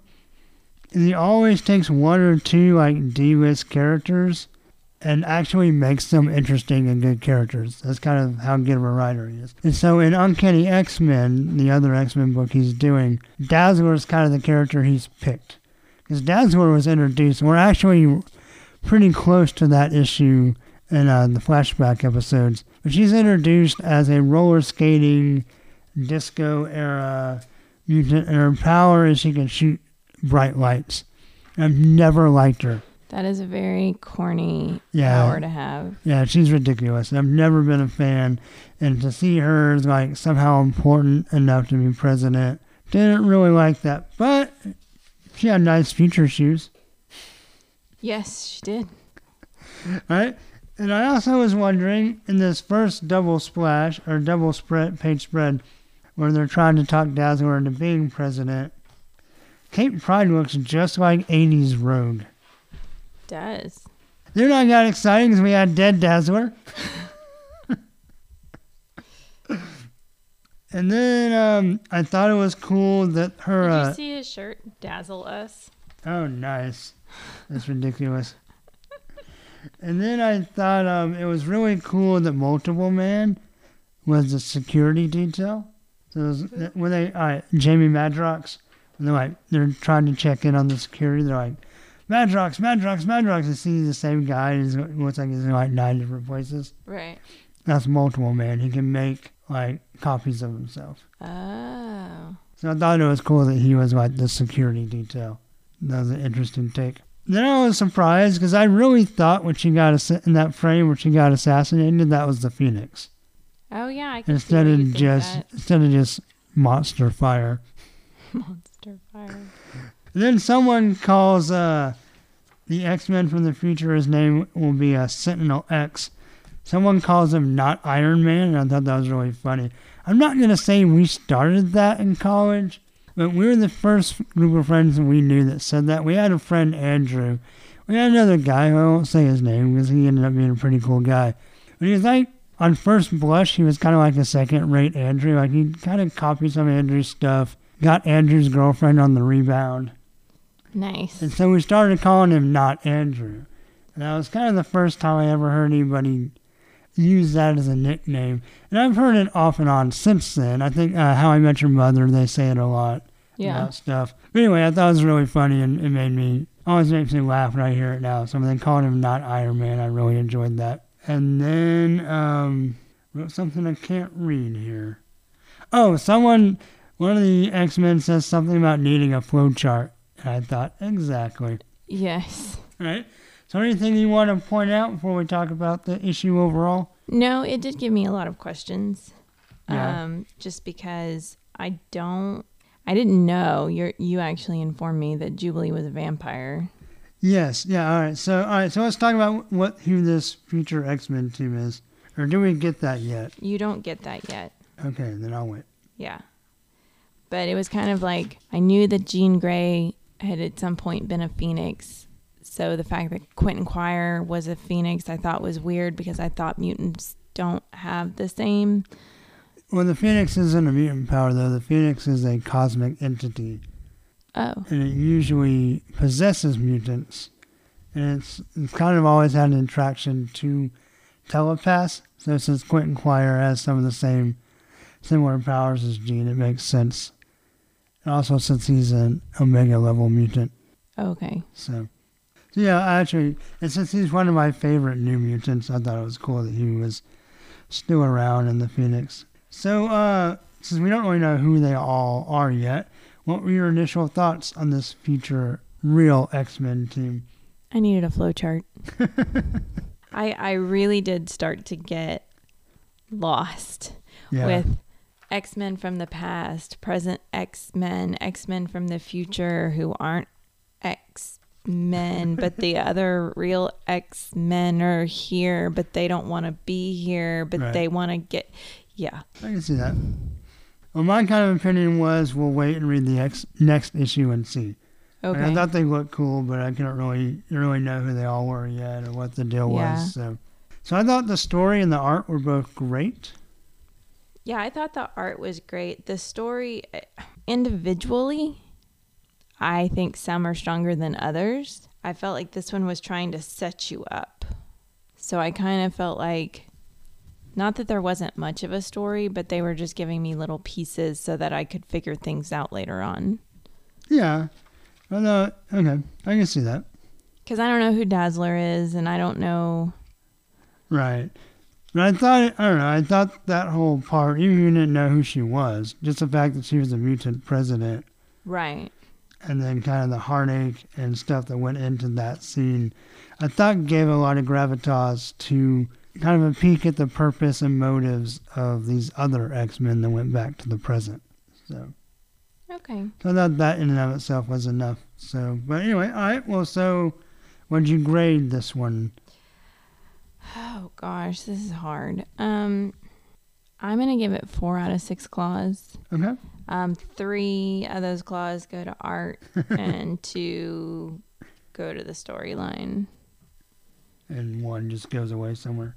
Yeah. That's cool. All right. Mine's like my half Z on both sides. That's fine. Yeah. All right. So Denise gives All New X Men number 17 four out of six claws. Um, I'm going to give it six out of six claws. I feel like this story is really uh, starting to take off, and I'm super excited to see where it goes. And speaking of where it goes, it goes to X Men number seven. Woohoo! Now, you want to do the credits while you're doing that? Yes, please. Okay. It's written by Brian Wood, art, or I'm sorry, penciled by David Lopez, inks by Cam Smith and Terry Pallot, or Pillow, I'm not sure. Um, colors Laura Martin and Matt Milla. Letters VC's Joe Caramagna, and the cover again by Ed McGuinness and Marte Gracia. I thought this cover was really, really cool. It's basically everything in a red tent. We have Wolverine laying on the ground. Looks like he's dying. Well, it's his blood. Yeah, his blood and some black stuff. Well, I think the black is just the floor. Oh, but it's what not. I It's not from when the Beverly Hillbillies shot the ground. no, Oh, okay, that that's in Beverly Hills. They're somewhere else. okay. No, but I like the shadows of like the people standing around him, like staring at him. Oh, yeah. Okay, I didn't even catch that. That's why you love me. that is. Anyway, yeah, I think it's an awesome cover. I liked it a lot. One of my favorite of the event so far. yeah, I really did like this cover. All right, so what we got in X Men number six, chapter seven of Battle of the Atom. Well, at the Jean Gr- Jean Grey school, Jubilee wakes up to a crying baby and Broo playing with the baby. Which Broo. Broo, I don't really think he makes a good babysitter. He's a little scary. Yeah. Roxy makes a defense necklace for the baby. And how do you pronounce the baby's name? Uh, Shogo? Show what? I'm gonna say showboat? Shogo. Shogo. Shogo, not showboat. Mean, one's got a showboat on his little uh, blanket there. Yeah. But back at the Blackbird, Wolverine asks Rachel to spy mentally on the future X Men because he doesn't trust them. When they reach the school, Xavier goes all mind S and M on Rocky because she doesn't know where the young Iceman and Beast are. Yeah, because remember that after Part Five, the original X Men, at least the three that were there, have agreed to go home. Right. Right. Wolverine steps in to stop Xavier, and Rachel yells that Wolverine was right. They aren't who they say they are. And of course, Wolverine's comment is, I'm always right. says every damn time, and we get a snikt. That's right. Then the future kitty, right? She's Yeah, future kitty. Yeah, Kate. Yeah, She grew up, changed her name. That's right. Then future kitty is, uh oh, actually the son of Wolverine and Mystique in disguise. Yeah. and he slashes at Wolverine, saying, The wait was worth it. Future Jean knocks everyone out, and a fight ensues. Mind fight ensues, babies fly around in bubbles, and Future Beast tries to send the kids back while he locks down the school. Cyclops and his group arrive to see destruction and mayhem, and Jubilee meets her son from the future. Okay, so um, I think it was funny where um, Wolverine tells when uh, Kid X, is what we're gonna call Professor Future Xavier, Okay. because they call him that later. When he's trying to kind of rape um, Bling's mind, uh, Do I Wolverine. have her name wrong? I called her Roxy. I, that Roxy's her real name. Bling's her code name. oh, okay. Yeah, so you're fine. I gonna say? Oh, Wolverine tells him that's not how we do things, and his response is, "Your entire life history, Wolverine, reads like a manual of how not to do things. So back off." Yeah, I thought that was hilarious. Had a small thing. I'll see what you think about this. So, uh, I'm gonna call him Miss Wolverine. Miss Wolverine. So he says something about he's worried about whether he killed his dad or not. He says, "Oh, I forgot about the missing healing factor."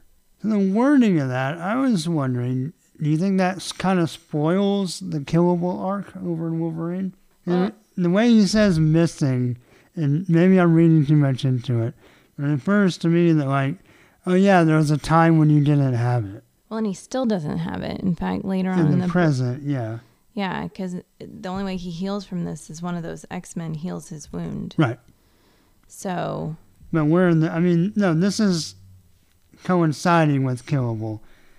But his son says, I forgot about your missing healing factor. To me, that kind of infers that from his future, he forgot there was a time in the past, which would be our present, that the healing factor was missing, which to me infers that it comes back. But maybe I'm just reading too much into it. He's in the future, so he knows what happens. right. So I think if Wolverine, like, if it never came back, he would say, "Oh, I forgot you lost your healing factor." Uh That's as he says, "I forgot about your missing healing factor." Like missing, like, oh, but you know, you, it's not a permanent thing. I don't know.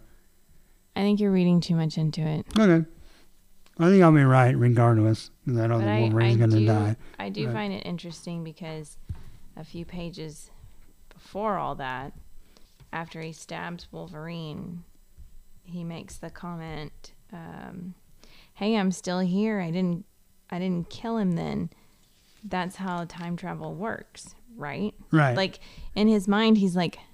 It, it's almost like he was determined to kill Wolverine to, so he could commit suicide.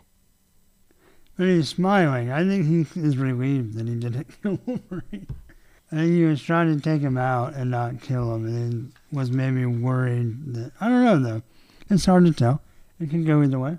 I'm just wondering if there is some sort of torrid history that made his life so horrible that he was like, I should have never been born, and I'm gonna go back and kill my dad. Well, I'm sure he has some of Wolverine's self-loathing. That's probably got to be genetic, right? well, yeah, and doesn't Mystique have her own set of like personal issues? She has some demons, but she's a little more embracing of them than Wolverine is. But yeah, I'm sure the kid has problems, regardless. Yeah, except I didn't like the fact that he's wearing a Mystique like outfit. Yeah, why is he wearing the stupid bib? The the um, the long the- loincloth. Yeah, the super long loincloth. I guess That's why I call him. Miss Wolverine. Miss Wolverine. Yeah, that's the only thing I didn't like about him. I thought they did a Yeah. good job of like a hybrid Wolverine, but yeah, I didn't like the loincloth. I didn't think it was interesting. What do you think of the reveal at the end? That Sentinel X was uh, Shogo grown up. I thought it was kind of shocking, Yeah, but touching at the same time. is that a scar on his head? Yes. Okay. And did you mention that Psylocke showed up at the end? No. Hey, if you didn't, that might be important next issue. So, just a- as uh, Jubilee is greeting her future son, Psylocke comes out of the rubble. Um, I really liked the bouncy baby bubble. That was pretty funny. Okay, I thought it was hilarious too, except I will say, um, the, the, your viewers or, or your listeners are probably going to laugh when I say this. So, you know, I don't want to say way back when, but there, you know, there used to be that show Charmed and they had witches. Yes, Well, when Alyssa Milano was on there. Yeah, well, when one of the witches had a baby, to protect the baby, they made a bubble. they made like the bubble baby. That's funny. And then apparently the baby could make its own bubble when it Oh. became a toddler. If it didn't trust you, it, it engulfed itself in a bubble. right. So I had to kind of giggle to myself that A, the baby was in a bubble, but the baby was in a pink bubble. Right. So it was like bubble gum. Well, you know what? Though, um, not. I'm sorry. I, I I just realized something. I didn't mean to step on the end of your story. Uh, huh. Well, it's interesting because you know I kind of made fun of like the uh, ex Iron Man, like the X Men Iron Man, right. but now it makes more sense because Shogo doesn't have any powers. Right. So for him to, to be an X Men or even possibly be one of the leaders on the X Men, He needs would a suit. definitely need yeah something to to give him some kind of fighting power and stamina. All right. Well, so this one I thought the uh, anything else you think I just want to point out? Or are you good? I think I'm good. Eh? I thought the story was great. Thought the art was pretty good. Yeah, I, I enjoyed the art. Yeah. I did love the little when the school's on lockdown. One of the girls gets on her phone and it shows a little Tweety bird. Oh yeah. She's Yeah. tweeting in lockdown. Hashtag this sucks. Right. Hashtag ugh. Ugh. Ugh. All right. Well, speaking of ugh, when are you gonna grade uh, X Men number six? I think I'm gonna give it five out of six. Okay. I'm going to give it six out of six claws. I think we're still rocking and rolling pretty good here. All right. So that's X Men number six. Let's move on to Uncanny. No, that was X Men number seven. No, it's chapter seven. Oh, sorry. Yeah. So let's move on. To, See, confusing. yeah. I need a flow chart. Where's our dry erase board? Oh, over there somewhere. Oh.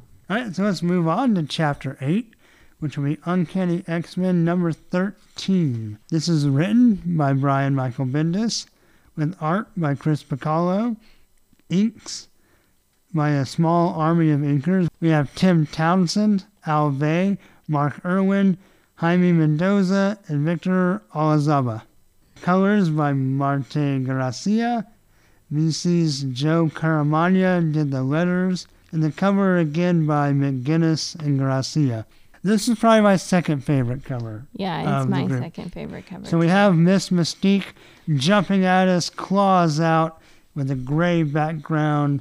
And just, I don't know, his hair looks great. The color of the whole thing looks great.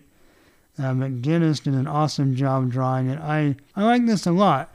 And I can't help but notice one thing in this close up of him, and he has pointy ears.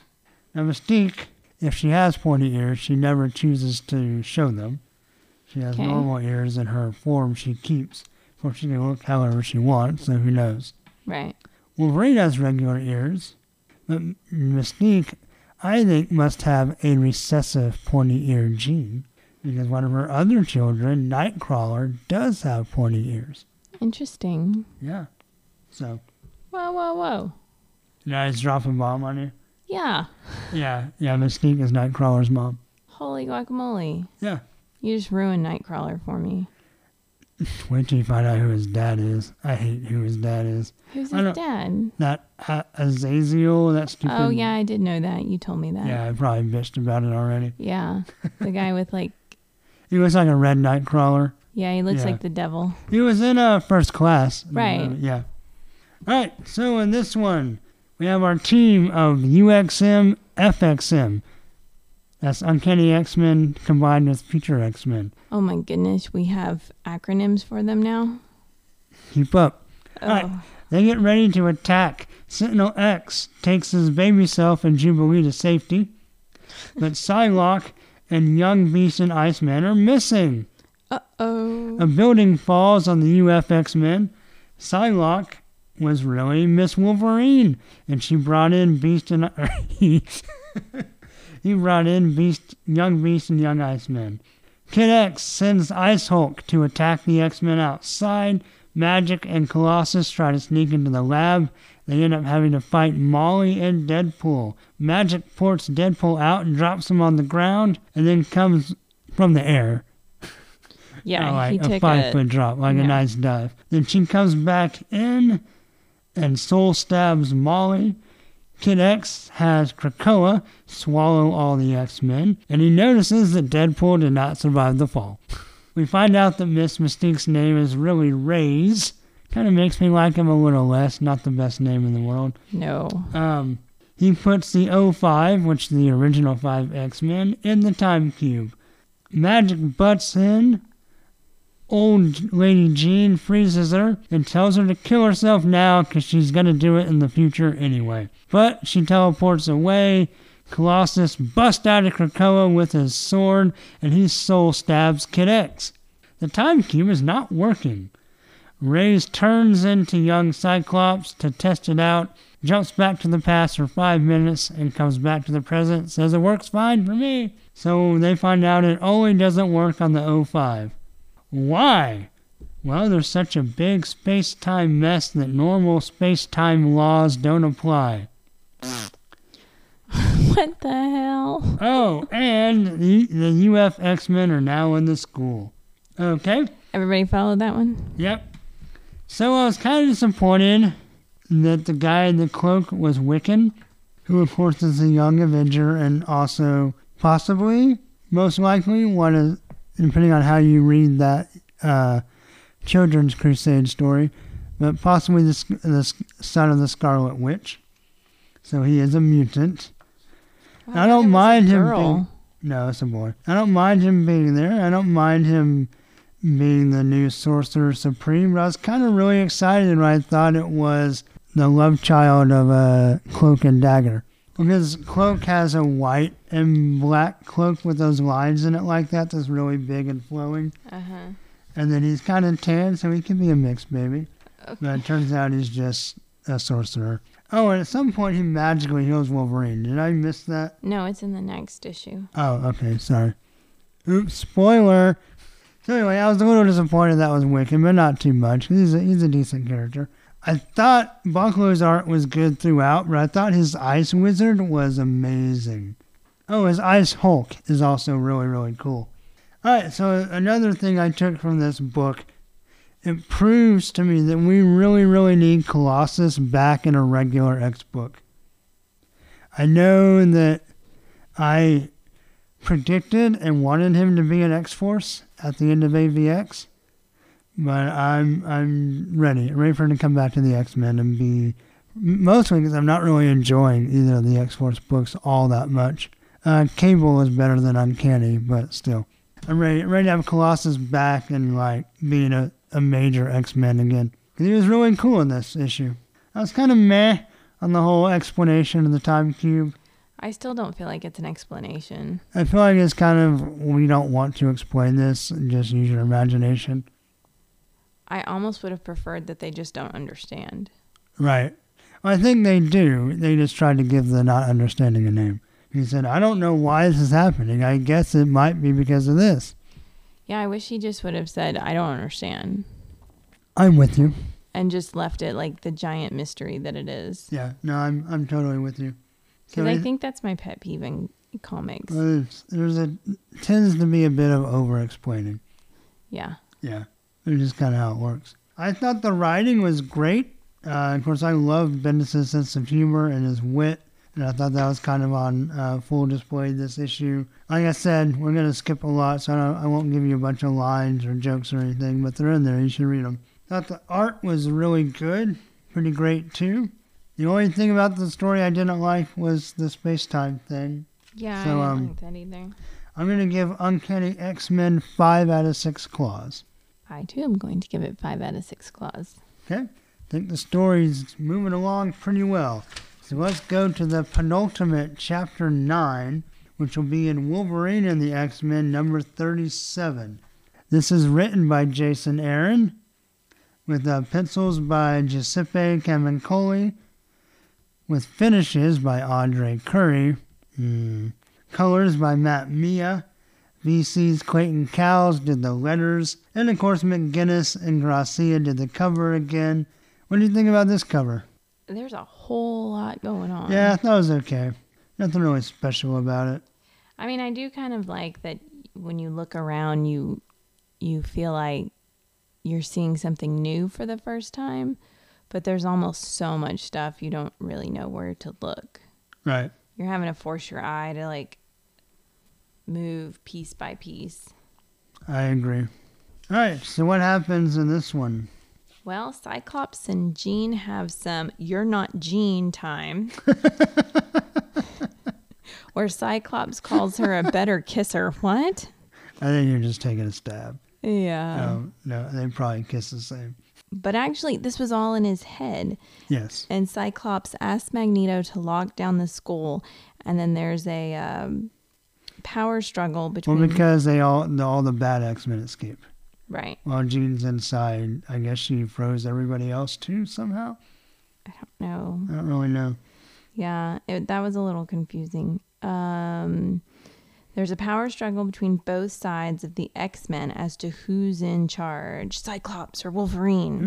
Ooh, schism. They find Deadpool, well, dead, and after a sweep question, what is this Brotherhood doing? We flash over to the Brotherhood whining about how their plan didn't work and now they have to move on to Plan B. Wah, wah, wah. The original X Men wonder what Plan B is, and Plan B ends up being where the X Men all got started. At Cape Citadel in Florida. Yeah. Back at the Jean, Gr- Jean Grey school, the boys, Wolverine and Cyclops, and measuring who's bigger when the scanner tells them that they found out where Plan B is going down. The X Men leave to go to the prison, A fight ensues. Shield drops bombs. Everyone has an oh moment, and then to be continued. Okay, yeah. Okay, so a couple of things real fast. Uh, just kind of point out, I thought it was interesting that, all right, so all the good, quote unquote, good X Men are now together. Wolverine and Cyclops are butting heads, but everybody's basically on the same team. Right. Um, and all the bad X Men are together. So it, our lines are clear, clearly drawn now. Correct. Okay.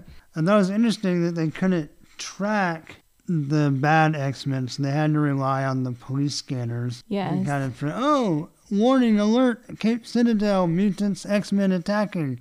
Don't you think they'd LoJack? I mean, these are the X Men. Wouldn't you LoJack your plane? You would think so. Just wondering. Yeah. I don't know. Um, I One also thought it was important. Did you, did you say that S.H.I.E.L.D. showed up? Uh, I said the? Shield dropped bombs. Okay, all right, yeah. yeah, Shield shows up. Okay. And it was Jean, aka Xorn, that made S.H.I.E.L.D. fire all their weapons. I will say one of my favorite lines out of this book is when Shield is all standing around a table, and I guess uh, the commander of Shield says, Maria Hill. "Yeah, does Shield have its own time machine?" and someone goes, "Yes, I believe we have some in storage. Did you want me to? I want you to send someone back through time to murder whoever invented the time machine." I just, it's funny because that was, if I was in this situation, that would seriously be my first thought. Right. Can we just go back and kill the person who created the time machine? It would fix all this.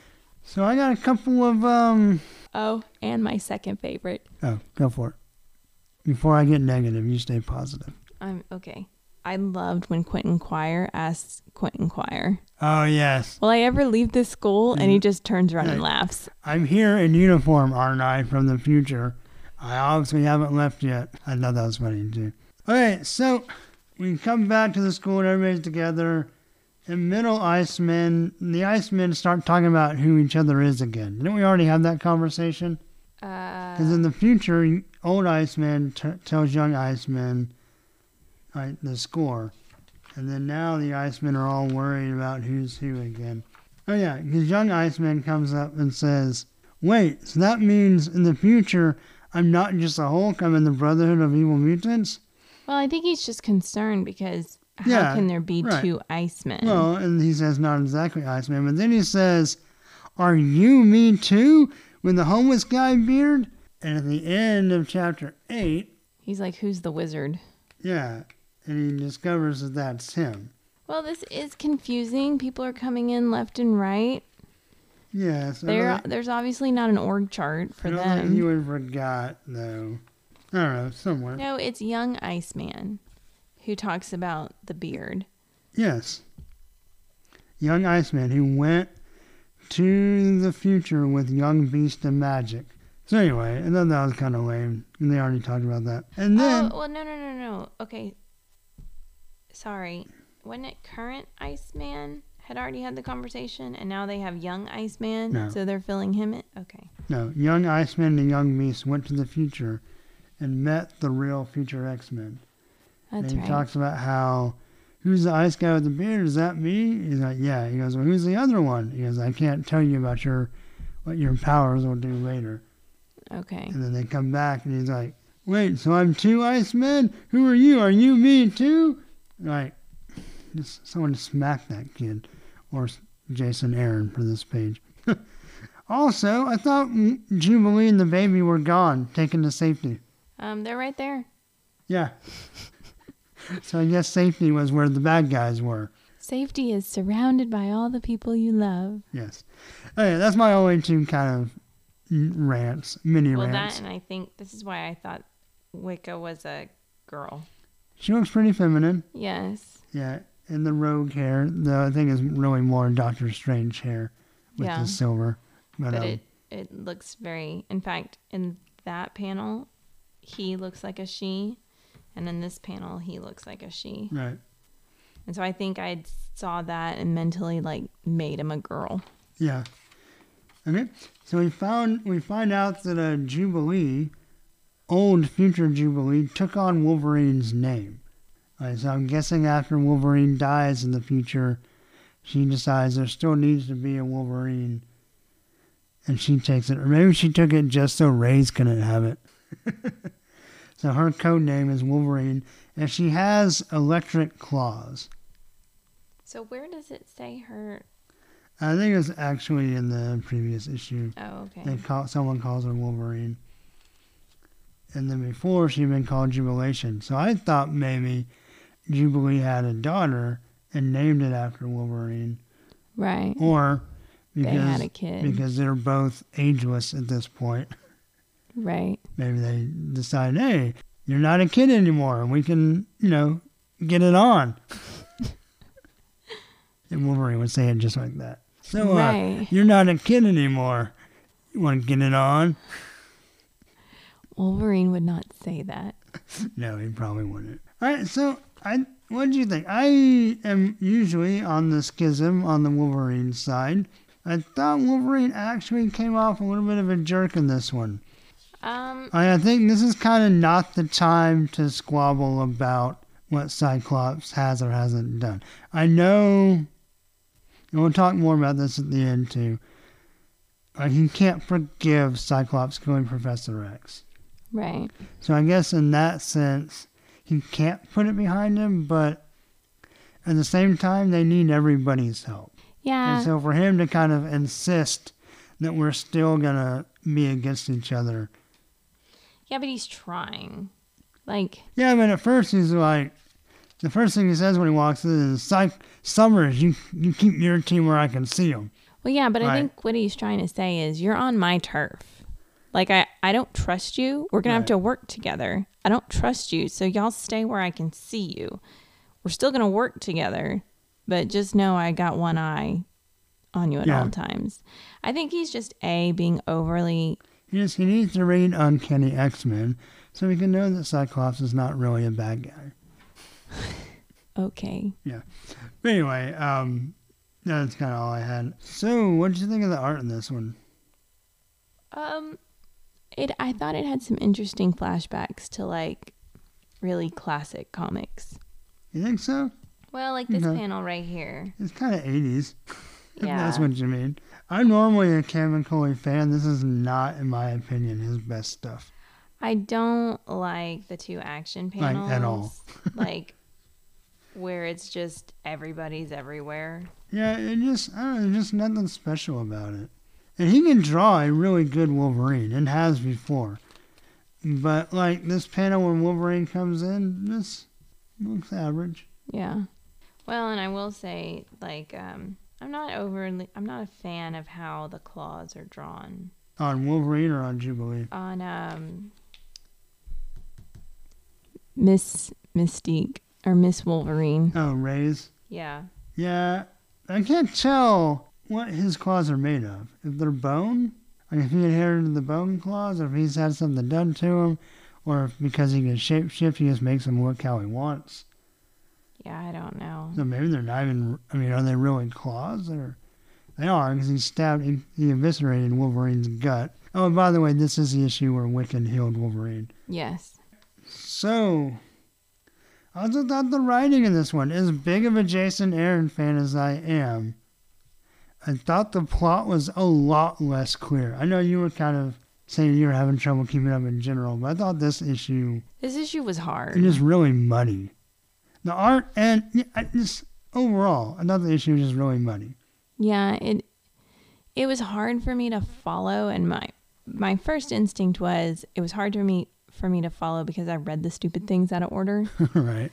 But then today at lunch, I reread all of them in order. And when I got to this point, I was still confused. Like I was I actually was trying to mentally take notes. Okay, this person's fighting with this person, and that person, the younger one, is good. The middle one is they haven't decided if they're good, and the older one is That. bad. Right. Yeah. So, and when you start categorizing things in your head, you literally at some point are like, I, I give up. Let's just flip the page and see what happens. Right.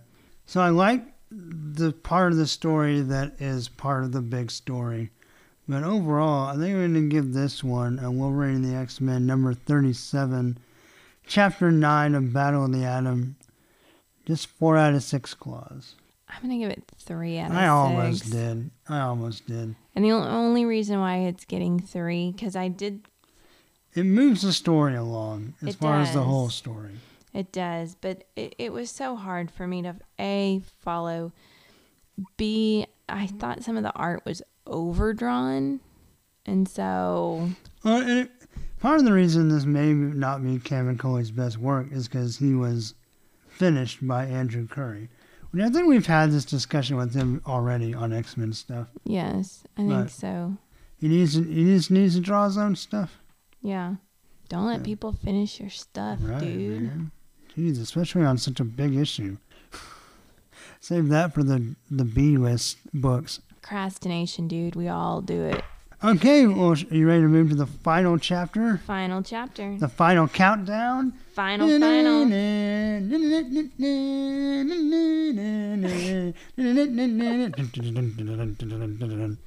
All right. So, Wow. Battle of the Atom number two, part 10 is written by Jason Aaron. Let's see if he can redeem himself. Art by Esad Ribic with Giuseppe Camuncoli, and then Andrew Currie and Tom Palmer did the finishes.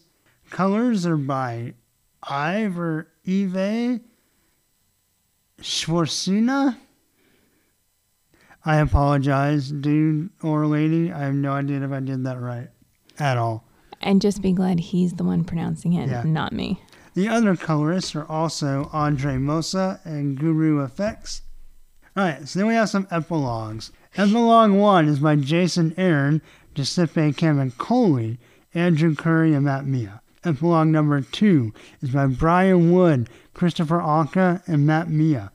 Epilogue three was the one by Jason Aaron, Chris Bachalo, Mark Irwin, Victor Olazaba, and Matt Milla.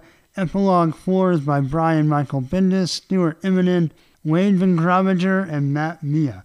The cover is again by Ed McGuinness and Marte Gracia. I thought this cover was stinking great. Really? Yeah, I like it a lot. Um, I know Young Jean's not very detailed, but well, and I don't like her pose. Yeah, it's kind of silly. But I thought the Sentinels looked cool. I love the way Wolverine and the Storm are fighting them. And I love Colossus, like the way Colossus is ripping the guy's leg. Thought that looked really, really cool. Yeah, that is. His one hand, he's like digging into it with his fingers of steel, like ripping the armor off. And the other hand, he's crushing it. Uh, I thought it looked really cool. I thought it was a nice cover. I thought I think it was better than some of the other covers. I mean, obviously not the ones that we raved about, Right. but I don't know. I just kind of there wasn't anything that really jumped out at me. Okay. No, I liked it a lot. That was really dynamic. But I think it's because Jean Grey has a silly pose, and this one, this whole battle of the atom thing has just reinforced that I don't like Jean Grey. All right. So, oh, I'm sorry. I think I said that Xorn sent the missiles last time. I don't know if she did. oh, I'm the one. No, Yeah, she did, didn't she? she, yeah, she telepathically launches like everything. Okay. But then Kid X telekinetically, telepathically locks the control so Shield can't override. That's right. Okay, all right. And the missiles land but do not explode. They turn into sentinels. Yeah, let that soak in. Shield has sentinels. Okay. They kill old future beast. We'll talk more about the art overall when we get to it. But this full page splash of Esad Ribic drawing the sentinel exploding below him looks awesome. Yeah, I like that. It's a fantastic panel. All right, so everybody fights just like we knew they would. Future Jubilee also gets killed by a Sentinel. Future Colossus gets killed by Kid X because he paralyzed Kid X with the Soul Sword last time. Janice got a message. Lady, CNBC breaking news. old lady Jean blames everything on the Cyclops and Wolverine schism. Says it's their fault for splitting up the X Men. So she goes nuts. But then the O5, the young X Men save the day by making an homage to X Men number one. What? That is a, rep- a re replica of the cover of X Men number one. Okay. Um, but then old lady Jean overloads and blows everybody up. But luckily, Magik ported the good guys away. But the bad guys are not dead at the scene of the crime. At the scene of the crime, they are missing. All right, so let's get to our epilogues. Um, so Magik did teleport everyone back to the school. Wolverine and Beast still want to send the O5 back. They want to try to find a way to to fix the space time conundrum and send them back to their past. Wolverine and Cyclops actually agree that S.H.I.E.L.D. is now the bigger problem, but they can't put aside their differences enough to do anything about it. The Wolverine does give a really good speech. The Cyclops says, And you, Logan, should we compare total body counts? I believe we'll need a calculator for yours. Wolverine says, You killed the only man who mattered. Cyclops says, And you're his self appointed successor now? Is that right?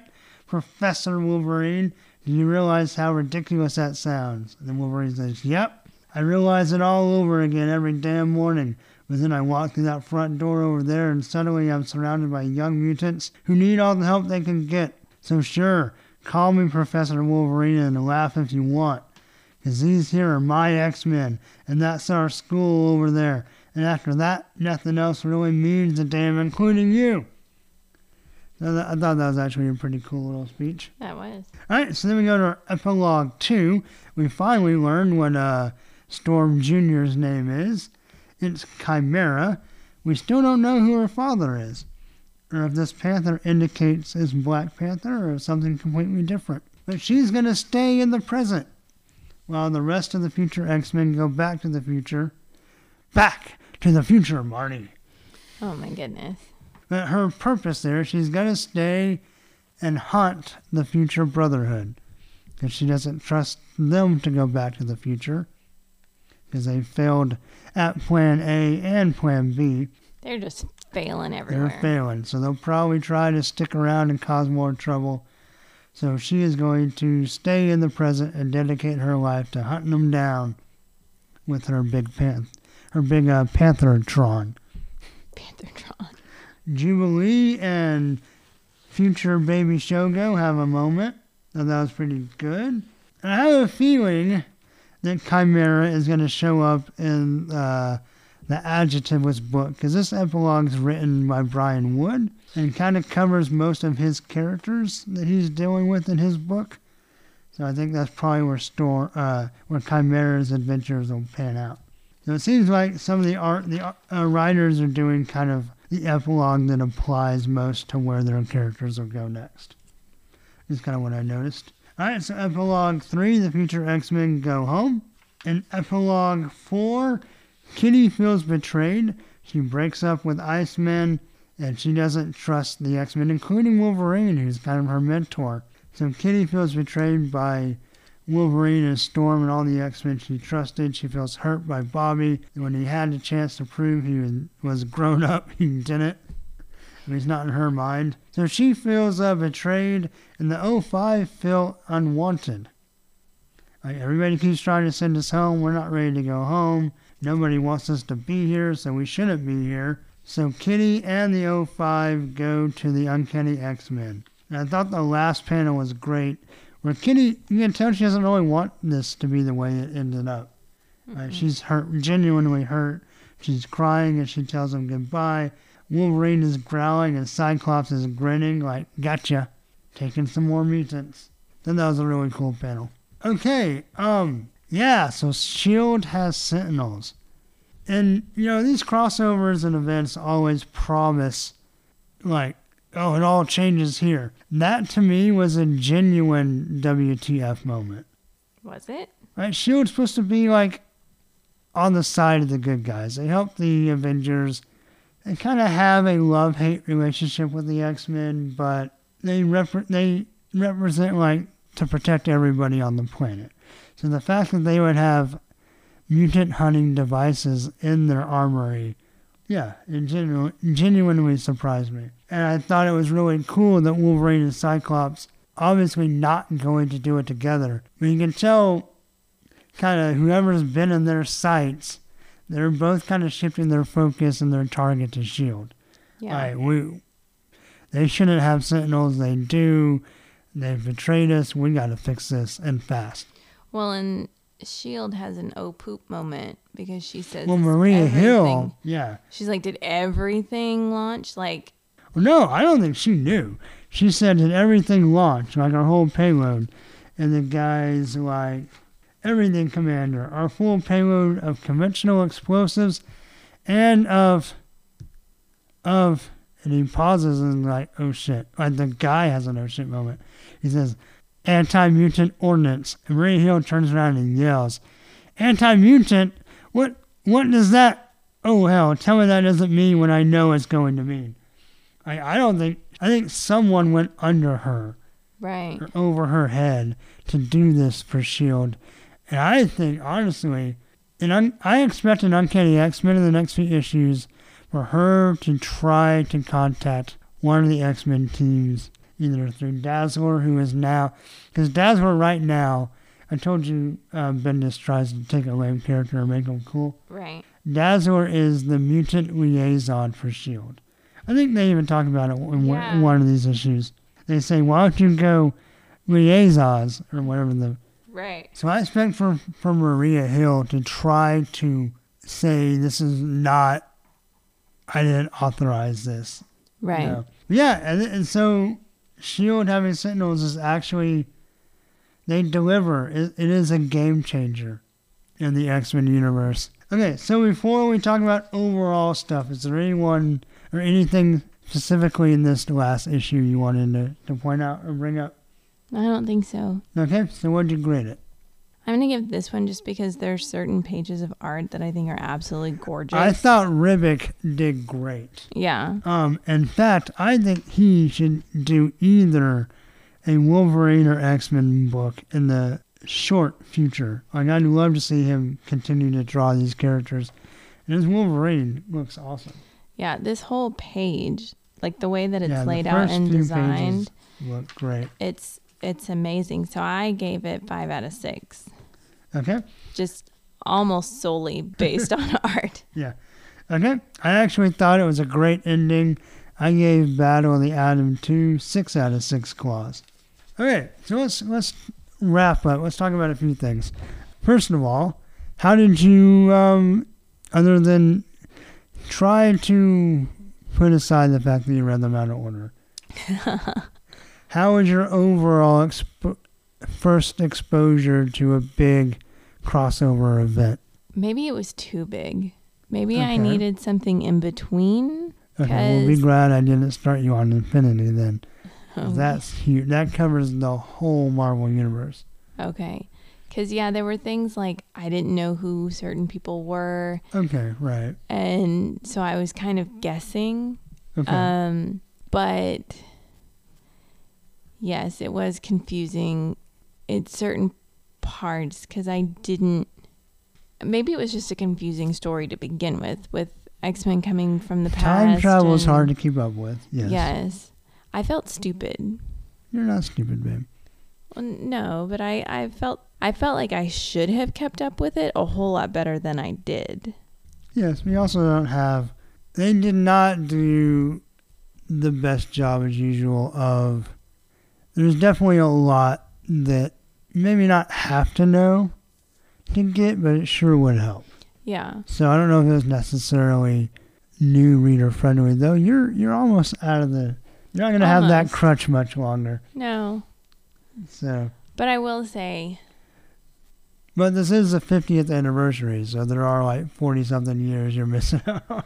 well, yeah, but I will say, as far as somebody whose whose knowledge is limited to the cartoons and to the movies, and what you've read since you started the podcast. right?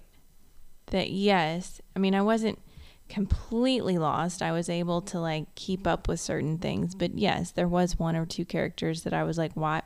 Who the hell is this person?" Right. And so, as far as someone who's never read a comic, I think them picking it up might confuse them just a hair. Right. I do think it will reiterate that nobody should like Jean Grey. Not even the young one? No, I've never liked Jean Grey. And when we did that flashback from what was it, the 70s? Yes. Yeah, that just reinforced that I still hated her. After reading this one, and we I like had past Jean, Jean okay. Grey and future Jean Grey and no present Jean Grey, thank goodness, I still realized I don't like either of them. Fair enough. So, do you think this is was this a good story to mark the 50th anniversary of the X Men? I think it was a good way to include a lot of X Men. Yes. Well, and for better or for worse, there's always alternate futures is kind of a staple of the X universe. Right. So I thought having a time travel story for the anniversary was appropriate. I liked how they went back to Cape Citadel, where the first mission was. I liked the homage, uh, the little panel that was a recreation of the number one cover. I liked how the original X Men turned the tide of the battle. And that was cool. So every everybody had a big role, like the past, present, and future Right. all had a big role. You had Sentinels. I mean, what else do you need? Yeah, I I thought it was a really good story to celebrate the 50th anniversary. I thought, and I thought, other than Chapter Nine, they pretty much were all pretty strong. They were all strong in explaining things Right. and giving you little details so that you could figure things out later on. Okay, so let's move on to one more thing before we wrap up, and let's let's talk about. And I'm sorry to spring this on you, so Oh. you don't feel like you have to contribute a whole lot because I'm prepared. Okay. I meant to tell you last night before you fell asleep, and I forgot. Uh huh. Um, He's been wanting to spring this on me. Yeah, like a bear trap, snikt. Um, I, what are some things you would like? You know, we got the epilogues, kind of laying some possible. This is where things are going to go. Right. So what are some things you would like to see come out of this story? You think of anything? You want me to give a couple first? So I would love to see Quentin Quire against Quentin Quire. I don't know. That one might be hard. 'cause I think future Quentin went back to the future. Oh, dang. Right. Yeah, that was the other confusing part is I didn't know who went back to the future and who stayed. I think all the good X Men from the future minus Chimera went back. Okay. Like, I want to find out who Chimera's dad is. We know Storm's her mom. We knew before they told us because she looks just like a little Storm. Right. But, um, you want to know is, is it Black Panther? Or is it Wolverine? Is it somebody else? like? I don't know. I want to. I, I want to find that out. Since she appears to be sticking around, we should get a chance to get some more of her backstory. And also, since she's sticking around as we develop her, I'd like to take that as an opportunity to have flashbacks of the future. Oh my goodness, you're gonna pulp fiction it. Yeah. You know, but as she's doing her thing and we learn about her, we can see some things that she did in the future and then by that get glimpses into some of the other future X Men and develop So like them a little twenty years from now, is some editor gonna have to pull these episodes Oh, yeah. up and read them and be like, oh wait, back in X Men number blah blah blah, this happened. Ergo, Yes. oh my goodness. I don't envy that per- poor person's job. Right. I also I talked about uh Colossus's current status. I'm wondering now that Kitty Pryde, who is Colossus's the love of his life, even though they broke up after AVX, and and he's technically with Domino right now. um, but can Kitty, now that she's joined with Illyana, Magik, Colossus's little sister, can they like join forces and recruit Colossus back to the Uncanny X Men? I'd love to see that. I would love to see Raze and leave the other past or other future Brotherhood and join Mystique and Sabretooth. That would be interesting. I want to see But he big- needs a new outfit. Yes, or at least He needs to lose go the shopping. loincloth. In fact, his mom should tell him, dude, you can look however you want. Get rid of that. I circumcised you as a baby, I swear. um, I think I already said I want to see Esad Ribic do an X book or a Wolverine book. hmm Um, I don't really want to see Kid X again. No, I didn't like his character. I know he survived, with the I guess him and Raze are the only and because Deadpool died, Right. Xorn died. I don't know Ice Hulk. Is he still? I think Ice Hulk is still around, but Okay, Beast I don't- gone. I don't mind Ice Hulk popping up every now and then. It's kind of.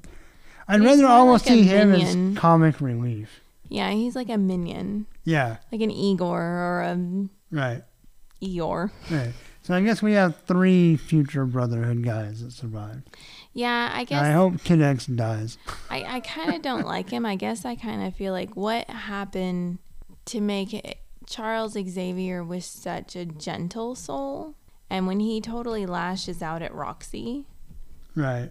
it's very anti. But he would have never known his grandfather because Cyclops killed him in this timeline. Yeah, I guess it's you kind of have that hope that people, Right. even though they don't know him, there's a piece Yeah. of them in there. But if Legion, Professor X's son and child that we know of, is his dad, the regent's a schizo. So. That would mean, make sense. Yeah, who knows? So the other thing I want to see is I want to see big, big repercussions of the Shield Sentinel thing. Yeah, Like I even want to see some stuff go down. even like maybe outside of X books, like the Avengers should should hear about this and they should do like it should. Uh, f- there should be fallout across the Marvel universe. right. Um, all right, anything you can think of before I say my last one? Nope. Go for it. Okay. I think it's time to bury the schism hatchet. Okay. I think, and just hear me out. I've really enjoyed it. I think it's been great. I've enjoyed kind of being on Wolverine's side and not being on Cyclops' side. But I think I want them to take. Here, here's what I'd like to see happen. Because I think what old lady Jean said she meant, I don't think she's 100% right because everybody's actions, everybody's responsible for their own actions. But I think she was partially right at least so in the fact that maybe this schism really is bad for the X Men.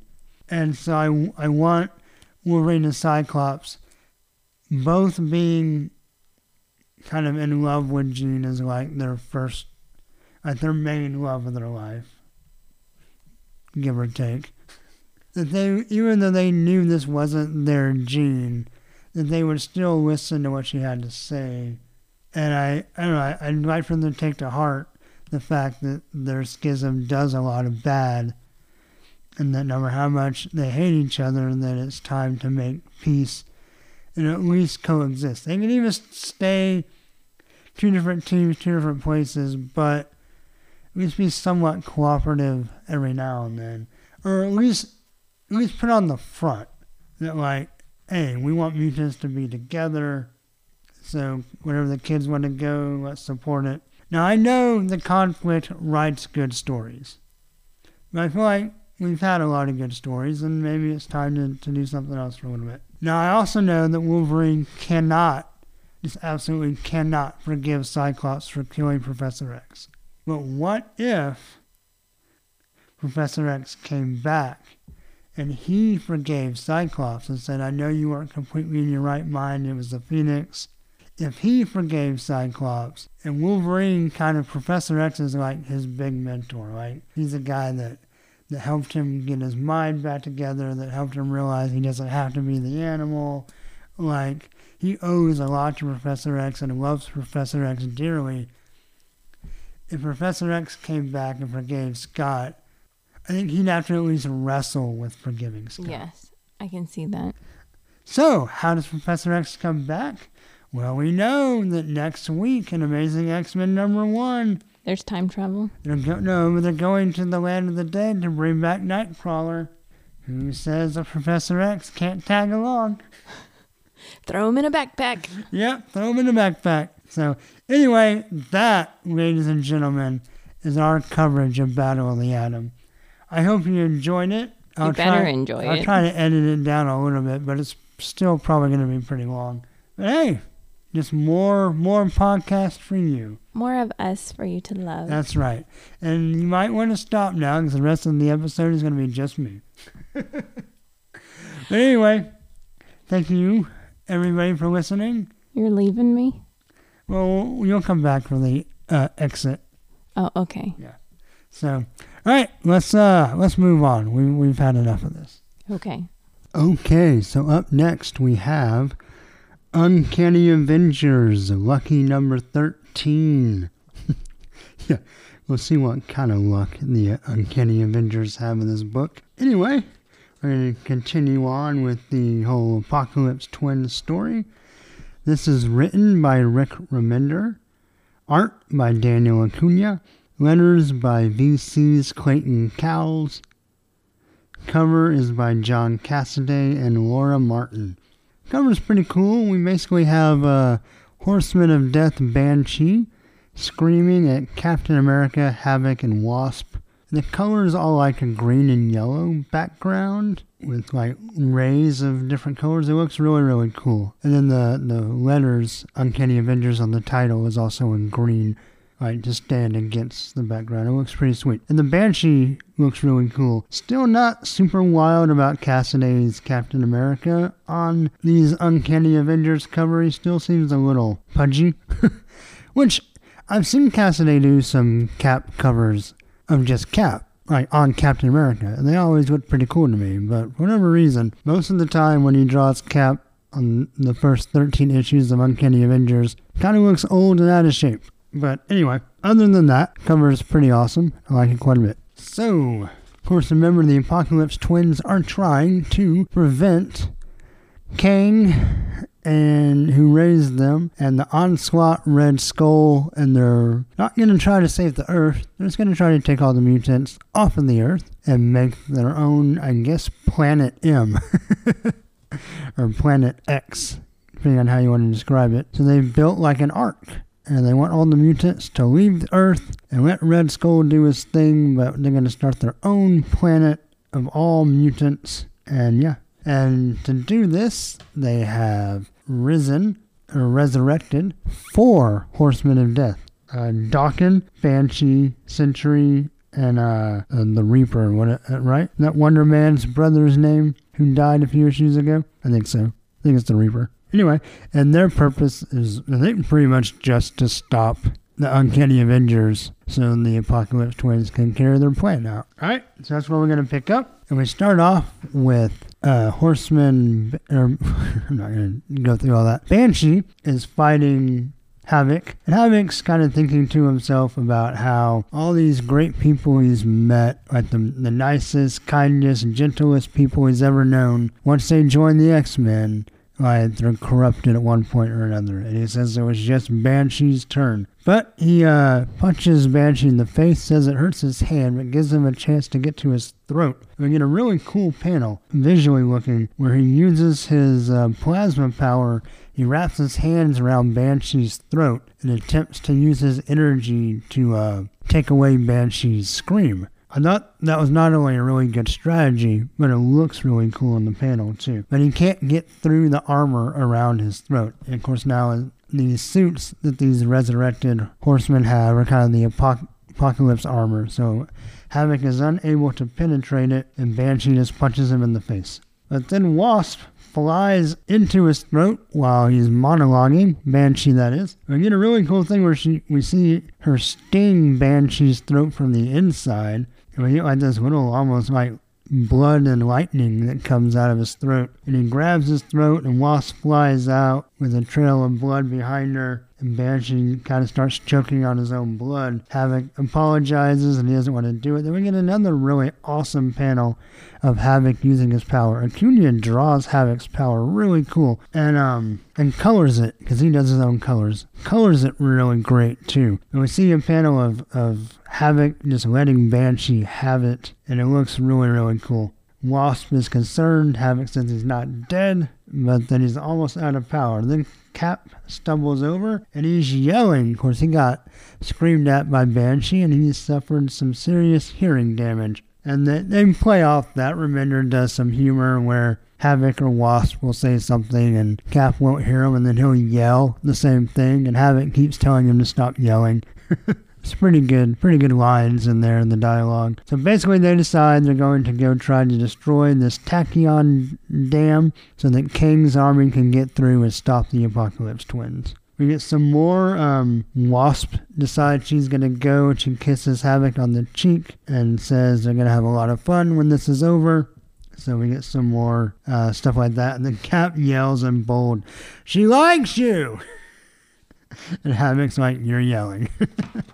Very funny. Then we go back to this planet, uh, where the Sentry left Thor and set loose their uh, they had like gamma lava and they used it for energy, but they had it in dams and Sentry broke the dam basically to distract Thor. And Thor, as a hero, is going to try to save this universe. He opens up a portal, I guess, underneath some ocean on another planet, and the it floods the city and saves everybody. But Thor still doesn't feel like he doesn't really get to celebrate him saving the planet because he knows that some bad shit's going down. And I'm not sure if he knows how to get back, but I guess we'll see. So we see the Apocalypse twins meeting at a long table with uh, Wanda, the Scarlet Witch, and Wonder Man.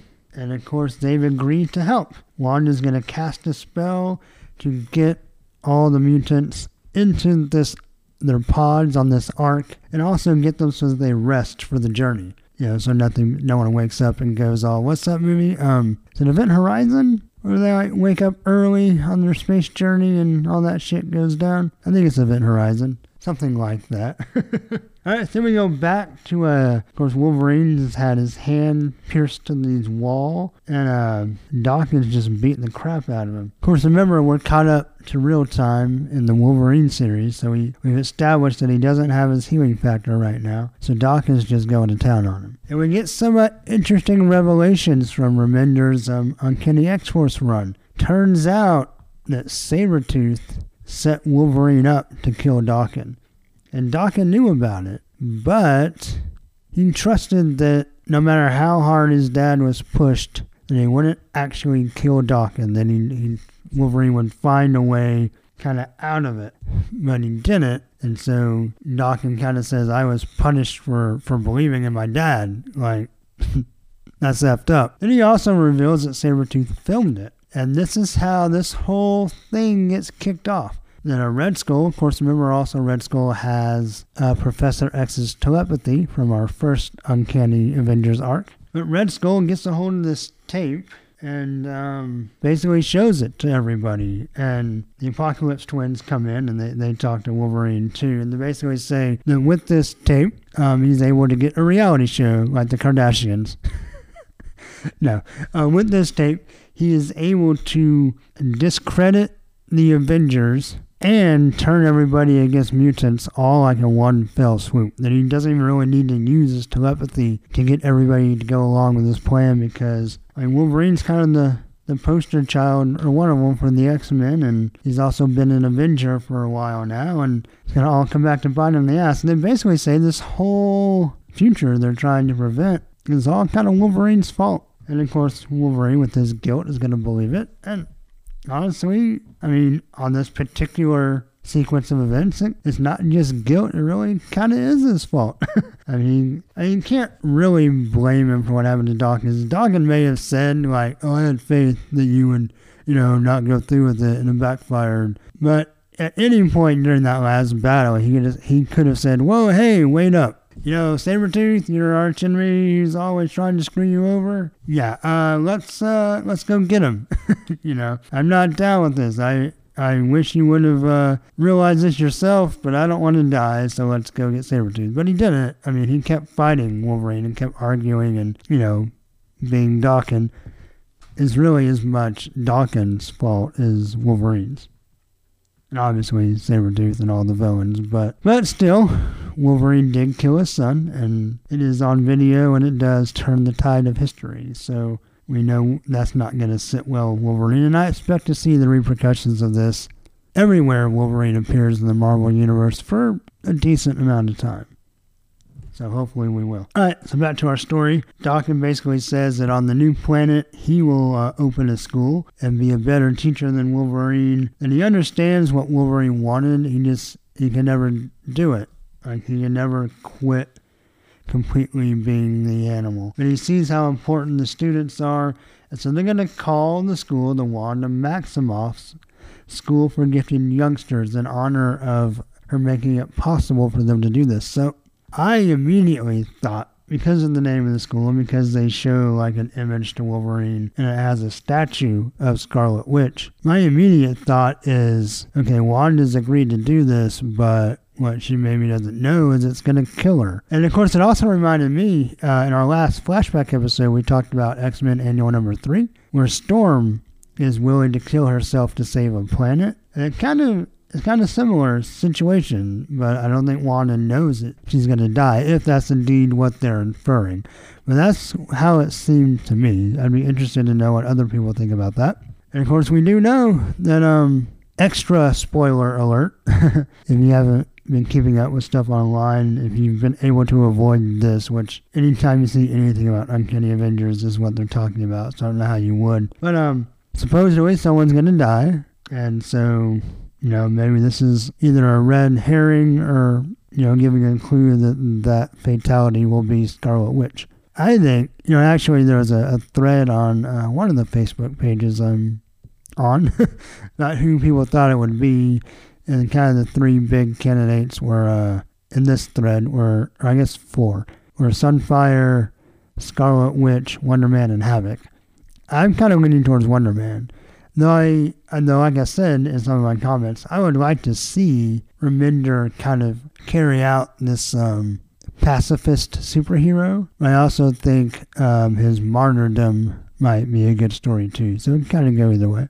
But now I'm wondering if, well, I'll save that. So anyway, Wolverine's like, no, Wanda will never help you. But Daken's like, oh yeah, she's already starting the spell. So then uh, the Wasp gets to the, to the tachyon energy, but Sentry's there to stop her. Havoc and Captain America fight a guy on a giant crab who calls himself the Pale Rider. We get some more jokes about Cap yelling. Then they see this statue of the Apocalypse twins holding hands and like a star coming out of their hands. And uh, Havoc tells, at one point he tells, uh, Cap says, I think they know we're here. And Havoc says, that's because you keep yelling. Anyway, so they come up on the statue and, um, they wonder about what Immortus said about how um, once divided, all is lost, and how they both assumed it meant the Uncanny Avengers and the unity between mutants and humans, that if the team falls apart, as it's kind of been on the literally cusp of doing the whole time, then the world is lost. So the only way to defeat the Apocalypse Twins is to keep this Unity team together. But then they see the statue and they wonder, well, hey, maybe he wasn't talking about us, but telling us how to beat the twins. What if we separate them, then they're lost. Which I would have thought would have been kind of obvious. Maybe these guys don't read comic books, but it seems like every time there's twins, the way to beat them is to separate them. That's kind of would be my first tactic anytime I fought twins. If I fight twins in real life, first thing I do is separate them. so then we see Wonder Man, I guess, taking a, just got down in the hot tub or something. He's got a towel on his head. He's in his black trunks. And he comes up to Wanda asks what they're doing, and Wanda says, Oh, I'm going to bring the mutants here, but not how they think, and not into those chambers. No, I'm just going to bring them here, and that gives us a free army, all the mutants. We're going to bond together and defeat these monsters. Wonder Man says, I knew it. I knew you had another plan. And Scarlet Witch says, but you trusted me anyway. And so they start making out. And then they, uh, like they're getting it on. Bow chicka now. So then Rogue and Sunfire find Wolverine. And they take him down. They pull these energy spikes out of his hands. And Wolverine's like, it's all my fault. I killed my own son. I killed Warren. I killed the Apocalypse Boy. I failed Chuck. And Rogue says, No, no, Charles loved you. You gave him hope that a man could change. Wolverine says, But I didn't change enough. I never stopped the killing. I just kept it a secret. And now the twins, they got to Wanda. They're going to undo everything. Rogue, you have to stop her. Of course, Rogue's already pissed with Wanda all the time anyway. So she promises Wolverine that she'll stop him. She steals his powers, pops his claws with her only snikt to the book, goes to Rogue, and she says she's going to kill Wanda. That's how she'll stop her. So her and Sunfire run off. Leave Wolverine there, I guess, to die. I mean, they know, right? Or maybe they don't know. Maybe they just assume he still has his healing factor and they'll just got to get up in a minute and come join the fight. I don't know. I wonder, though, because when Rogue pops the claws, they're bloody, like Wolverine's have been since he lost his healing factor. So when Rogue steals his powers, See this? Now we're going to go back to the Wolverine series and the part I hate about what's going on right now. That his genes, his telomeres or whatever are changed. So when Rogue steals his powers right now, did she only steal the claws, or does she also? Because I guess Wolverine doesn't have like a dormant healing factor. Like it's not shut down. It's like gone. I mean, that's what we're saying this little virus did to him. So all she has is the claws. No, he. So it's got to hurt like hell to pop those bad boys for her. So you think she'd wait till she needed them, but you know, whatever. Maybe the pain fuels her rage. We'll that. That sounds good. I like that. Anyway, so now back to who's gonna die.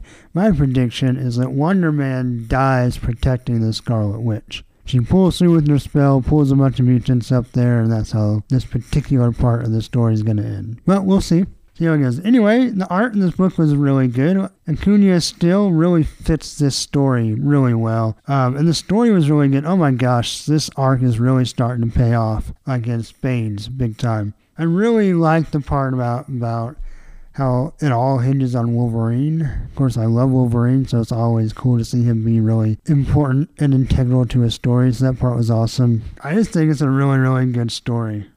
Like really good. Definitely interested to see where it goes. I'd love to hear other people's theories about, you know, who they think is gonna die, what they think is gonna happen, all that. Do you like Wasp and Havoc hooking up? Wonder Man and Scarlet Witch? Yeah. So Anyway, love to hear what everybody thinks. But what I think is that this book has been consistently pretty great, with only a couple of very minor issues that slowed it down a little bit, maybe a little too much. But overall, it's been a great series, and this is no exception.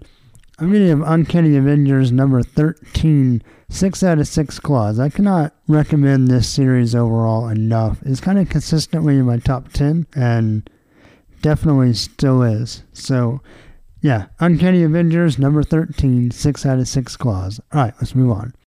Okay, so next up we have the very last issue of Astonishing X Men. That's Astonishing X Men number 68. Written by Marjorie Liu, art by Gabriel Hernandez Walta, colors by Chris Peter, letters by VC's Joe Caramagna, and the cover by Phil Noto. And the cover is a yellow X Men glove looking at a picture with the most current astonishing lineup, holding up a little sign that says AXM 2004 to 2013. And, um, it's an okay cover by Phil Noto. Not his best.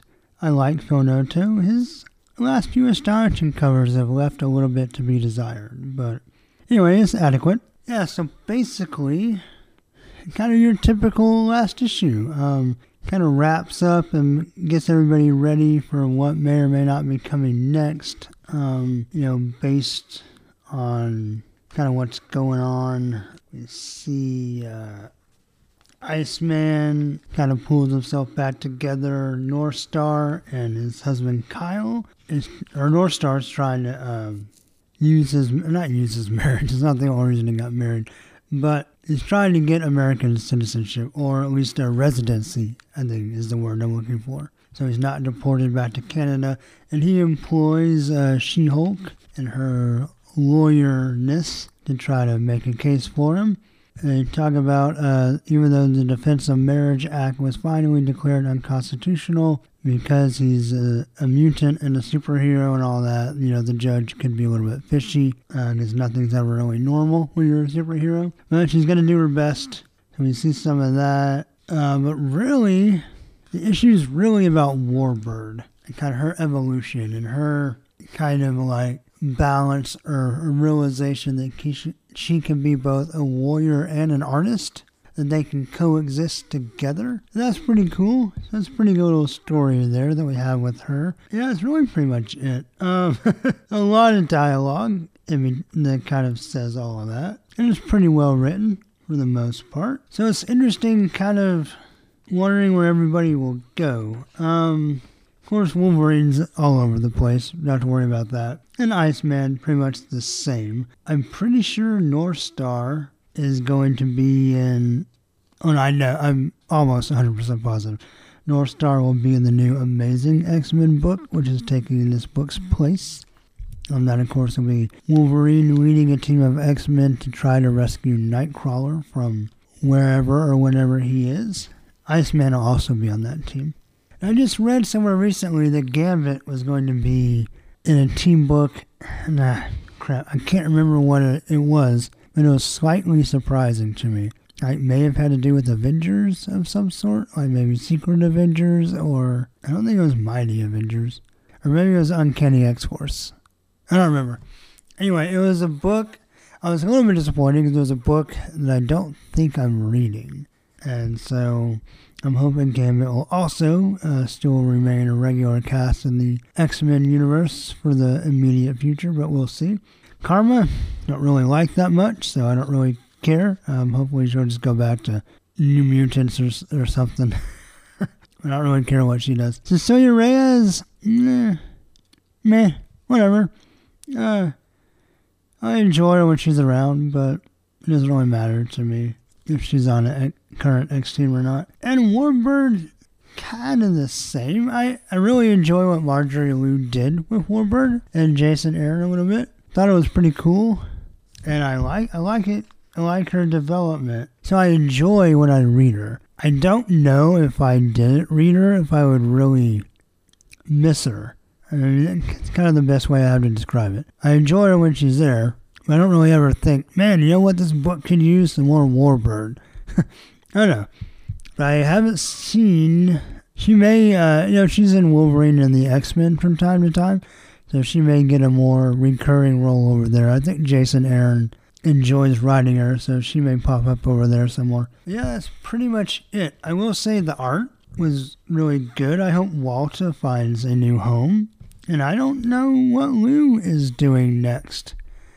I haven't seen her attached to any big Marvel books coming up in the all new Marvel Now, uh, kind of the Marvel Now Wave 2. I haven't seen her on anything. I know she also does some noveling and some independent stuff, so she may be moving more towards that. May not be doing as much with Marvel. I'm not really sure. Her, we'll talk about. Let's talk about her run. Let's, no, all right. Let's talk about Astonishing X-Men overall, like the whole series. Started out pretty awesome. I don't know if you remember way back in 2004, but with Astonishing X-Men number one, it kind of picked up the pieces of Grant Morrison's X-Men run. Used kind of some of those characters, some of those threads. Uh, of course, Joss Whedon uh, kicked it off with John Cassaday. That was a team to be reckoned with. The first few arcs were fantastic, just really, really good. Uh, the series after Whedon left, pretty up and down, uh, to be honest. Kind of became an average series. And then Liu came along, and she's been on it for a while. And her run, I would say, was pretty good. Fairly consistently good never bad, but never really that. It, I mean, it was really good. It just never really like blew my socks off. I guess is the best way to say it. Pretty much how I would describe Astonishing X Men after Whedon left. Because when Whedon was there, loved it. After he left, it, it was kind of always. I guess the best way to describe Astonishing X Men as a whole series is for the majority of its existence, it was consistently a middle of the stack book for me. It was never the worst book I bought by any means, but it was never the best book I bought. I mean, it was always kind of like when I went to the store and got my comics, and whether however you, you do your stack doesn't matter. I personally do mine from least interesting to me to most interesting. So the stuff I want to read the most goes on the bottom of my stack, and the stuff I you know, with my budget, I don't really get anything I don't want to read. But when you, anytime you have more than one of something, something is is more or less. So the less things I want to read less than others go on the top of my stack. Maybe you do yours the other way around.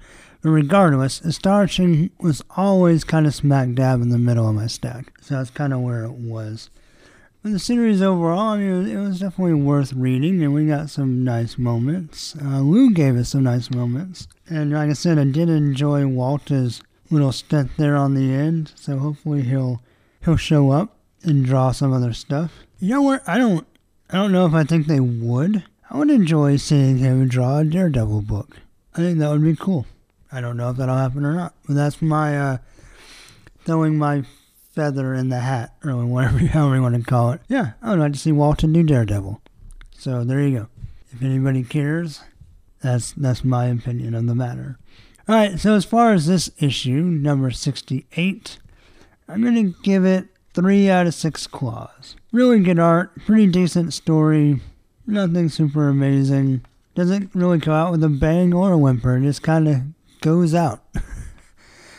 yeah, I the average grade of the whole series, I think this book kind of falls right in line with where the whole series was. So, anyway, yeah, Astonishing X Men number 68 Three out of six claws. Alright, let's move on. Okay, so last but not least, we have Where's Logan? And surprisingly enough, even though I'm doing like the whole month, of course, and I know I, I broke things up a little differently in this episode, but I only have one thing. That's Deadpool number 18. That's the only place Logan was that we haven't already talked about. Um, now, I will give a disclaimer. I don't know. I forgot to look. He might have been in that um oh what's it called? Uh Infinity the Hunt, I think. The one with all the Avengers and X Men kids doing dumb stuff. Not reading it at all. I went through one of them and it just looked exactly the opposite of a book that I want to read. but yeah, so it's possibility he whatever issue of that came out this month he was in but I forgot to check.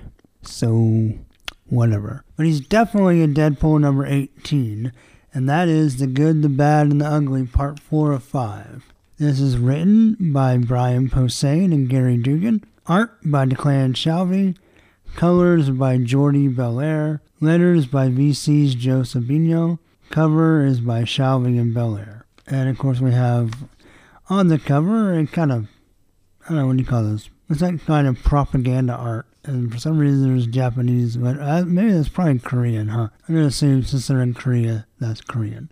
We have a Captain America shield, kind of faded colors, and then in blue shadow, peeking out from behind the shield, we have the upper halves of Deadpool, Captain America, and Wolverine's faces. And then we have white, orange, and yellow lines kind of shooting out from behind the shield. It's a pretty nice cover. I like it quite a bit.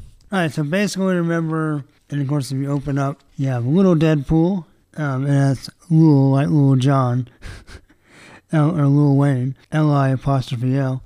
And he gives us our summary of what's going on. And basically, uh, remember the butler guy has been harvesting organs from Deadpool in an attempt to find a cure for his sister. In the meantime, he was selling Deadpool and X Men DNA I guess to the highest bidder, which in this case was North Korea. And they made a North Korean Deadpool X Men army. And Wolverine, Captain America, and Deadpool are rescuing them. Right? So we have another flashback, which looks really good. The color work on this is fantastic. Um, then the Canadian wilderness. And we get some um, inner dialogue from Wolverine in our Deadpool book. That's pretty cool. Basically, it talks about how fight and flight smell exactly the same. They both smell like fear. We get a nice snikt of uh, Wolverine running through the, the wilderness naked after he escaped from Weapon X. It's, it talks about how captivity and the sheer terror of liberation are kind of two sides of the same coin. It talks about how he remembers being afraid and not much else. That's some mercy. Like he was so afraid and so driven, he didn't have to think. He doesn't remember like what he had, was doing at the time. He remembers the emotion. Thought that was pretty cool. This part's pretty cool. He says, "I escaped my first cage a long time ago. Running from Weapon X took days, but I've been running from the beasts they created for my entire life. I fought like hell to become a man." I won't let some mad scientist in a cheap suit take my humanity again, but I'm glad my students don't have eyes on me now. Now we see him running side by side with his uh, Deadpool counterpart. So basically what we mean by that is he took X-Men DNA and Deadpool DNA and put it on these prisoners. So you have cheap wannabe X-Men costumes and powers, but they have Deadpool's illusionist skin all over. Wolverine calls them the Cuckoo's Nest X-Men and basically says they have a tough fight ahead of them, but they're going to lean on Captain America. He can be a pain in the ass. Uh, he says there are days I want to punch him right in that big white A on his head, but not now. Now we need to lean on him. So he's kind of Captain America's leading the charge. Um, and Deadpool has an idea. Let's just give him what they want. He takes his mask off, goes to surrender. Butler and the North Korean guy go outside to see what's going on and realize, wait a second, that's not Deadpool, but it is the Deadpool Cyclops. And he pulls off his mask and blasts them all. We get a big zark. And so the North Korean guy goes up, he's going to shoot the Cyclops guy. But Deadpool jumps over the fence. He says, It's raining men. it's raining men. Hallelujah. And he cuts the guy and asks where Butler is. The guy says, Go to hell. Deadpool says, That's where we're at. And cuts him in half, pretty much. Slices him right through the stomach. And Butler's like, No, no, I'm too close. I almost got her. And he tries to sneak by Wolverine. And Wolverine smells him, says, Don't move but he ducks into a, a pipe and in, behind a secure door just in time. So there's Camp 23, there's some mines, and the guards are going to execute all the prisoners, which make up the families of the Deadpool X Men, and also, supposedly, Deadpool's baby mama and his daughter he didn't know he had. But Captain America jumps in front of a flamethrower and blocks it with his shield, and that panel looks awesome. The art in the, the book overall is very good. And that's an amazing panel. And then Deadpool takes out all, all the guards there. And Captain America leads the prisoners out. And Deadpool gets up to the vault door, but he can't get in. We see some more fighting. And then the Deadpool Wolverine gets shot in the head. Uh, Wolverine's like, he'll heal, right? And the Deadpool Nightcrawler comes up and says, no, his brain is incapable of regenerating like the rest of his body. It stays damaged. This one's kind of gross. He says, Did you know that his body tries to quote unquote heal every orifice as though they were all wounds? It would bring him peace for you to end him now. And we can get another snikt as Wolverine uh, puts the mortally wounded Deadpool Wolverine out of his misery. And so we see some of the prisoners have escaped, but not all of them. Deadpool is going to go try to find his family. Uh, a lot of the Deadpool X Men are horrified because their families are dead. And Deadpool holds up a, holds up a sign that says Carmelita plus what's her name. Sorry I'm late. Wolverine tries to stop Deadpool. He smells a lot of death. And a guy runs by and says everybody else is dead. So I guess Cap they got some of the prisoners, but they didn't keep all of them from being executed or burned. Like there's a pit full of burned bodies and Deadpool goes goes down into it. I think he finds the girl that he slept with, and he's trying to see if his daughter's in there. Of course, I don't think he would know who she was anyway, and he kind of loses it. But then we go to the end, and we see Butler is talking to his sister, and basically says, "We did it. You're gonna be okay." And of course, we have another hilarious letters page there are a lot of good jokes in that issue. Like I said, with Deadpool, pretty much have said this every time we've covered it. I'm not going to say them all because it's too many. I don't want to just read the book to you. But I, I always enjoy the letters page. Uh, Deadpool answers the letters very sarcastically. Um, yeah, so this one, I'm going. I got a little confused because I thought when Cap and them saved the prisoners, and then these other prisoners all showed up dead, it was a little bit confusing on what exactly was going on there. Uh, but the art was really good. Uh, the story was quite good still. I'm going to give it. Huh. Even with Six Claws, I'm a little bit torn. I gave myself more options and I still want to go between two. I'm going to give it four out of six claws. The whole, like, I don't know, thought it was a good chapter of, of what's been a really good story. I definitely want to see how it ends. So, but yeah, I'm going to give Deadpool 18 4 out of 6 claws. Alright, cool. Okay, so that's going to do it for October 2013. All the Wolverine books are in the book. And that's it. Wrapped up. Wrapped up. We had a lot. And I got to say, okay, so Wolverine he did his whole time traveling thing of an Age of Ultron and messed it up, and kind of inadvertently led to Infinity and half of the galaxy wanting to destroy Earth because we keep messing with the time stream. Wolverine and Uncanny Avengers is also responsible for the apocalypse because he killed Doc and his son, and Sabretooth leaked the video, and everybody turned against the mutants and the Avengers Oh dear. because Wolverine is on both. So there's another bad future that's Wolverine's fault. This Battle of the Atom, bad future caused by Wolverine and Cyclops' schism. So that's Age of Ultron, Infinity, Ragnarok Now, or however you say that, and Battle of the Atom. They're all being partially pegged on Wolverine. I'm glad it's his birthday next year because this is not his year. Poor Wolvie. Yeah, he's having a rough go of it. All right, so let's uh let's get out of here. Let's do our uh, obligatory plugs. Like us on Facebook. leave an iTunes review. Like us on Facebook. Uh, Twitter is at Sniktcast. Uh, the webpage for show notes is uh, sniktcast.podbean.com. And you can email sniktcast at yahoo.com. All right, we talked about a lot, and I think you should have a lot of theories and opinions about it. So, if So wake up. wake up. Let us know about what you think about Killable and all that other stuff that we covered. but more importantly, why don't you get on the bandwagon and tell me some things you would like to see as a direct result of Battle of the Atom now that it's over? What characters you'd like to see do what? What storylines you think are obvious choices? And who agrees with me that young Jean, old Jean, whatever Jean Yes. is annoying? Are you on Team Denise or Team Jean? yeah. Team D.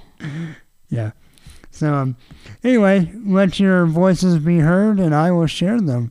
You can do that on Facebook, Twitter, or email, and we can get some conversations going on the Facebook page or Twitter, or you can email me and I can read it in the next podcast. So, speaking of next podcast, I'm not sure which order, but next will either be the first half of November or the flashback episode that'll be Wolverine's fifth birthday.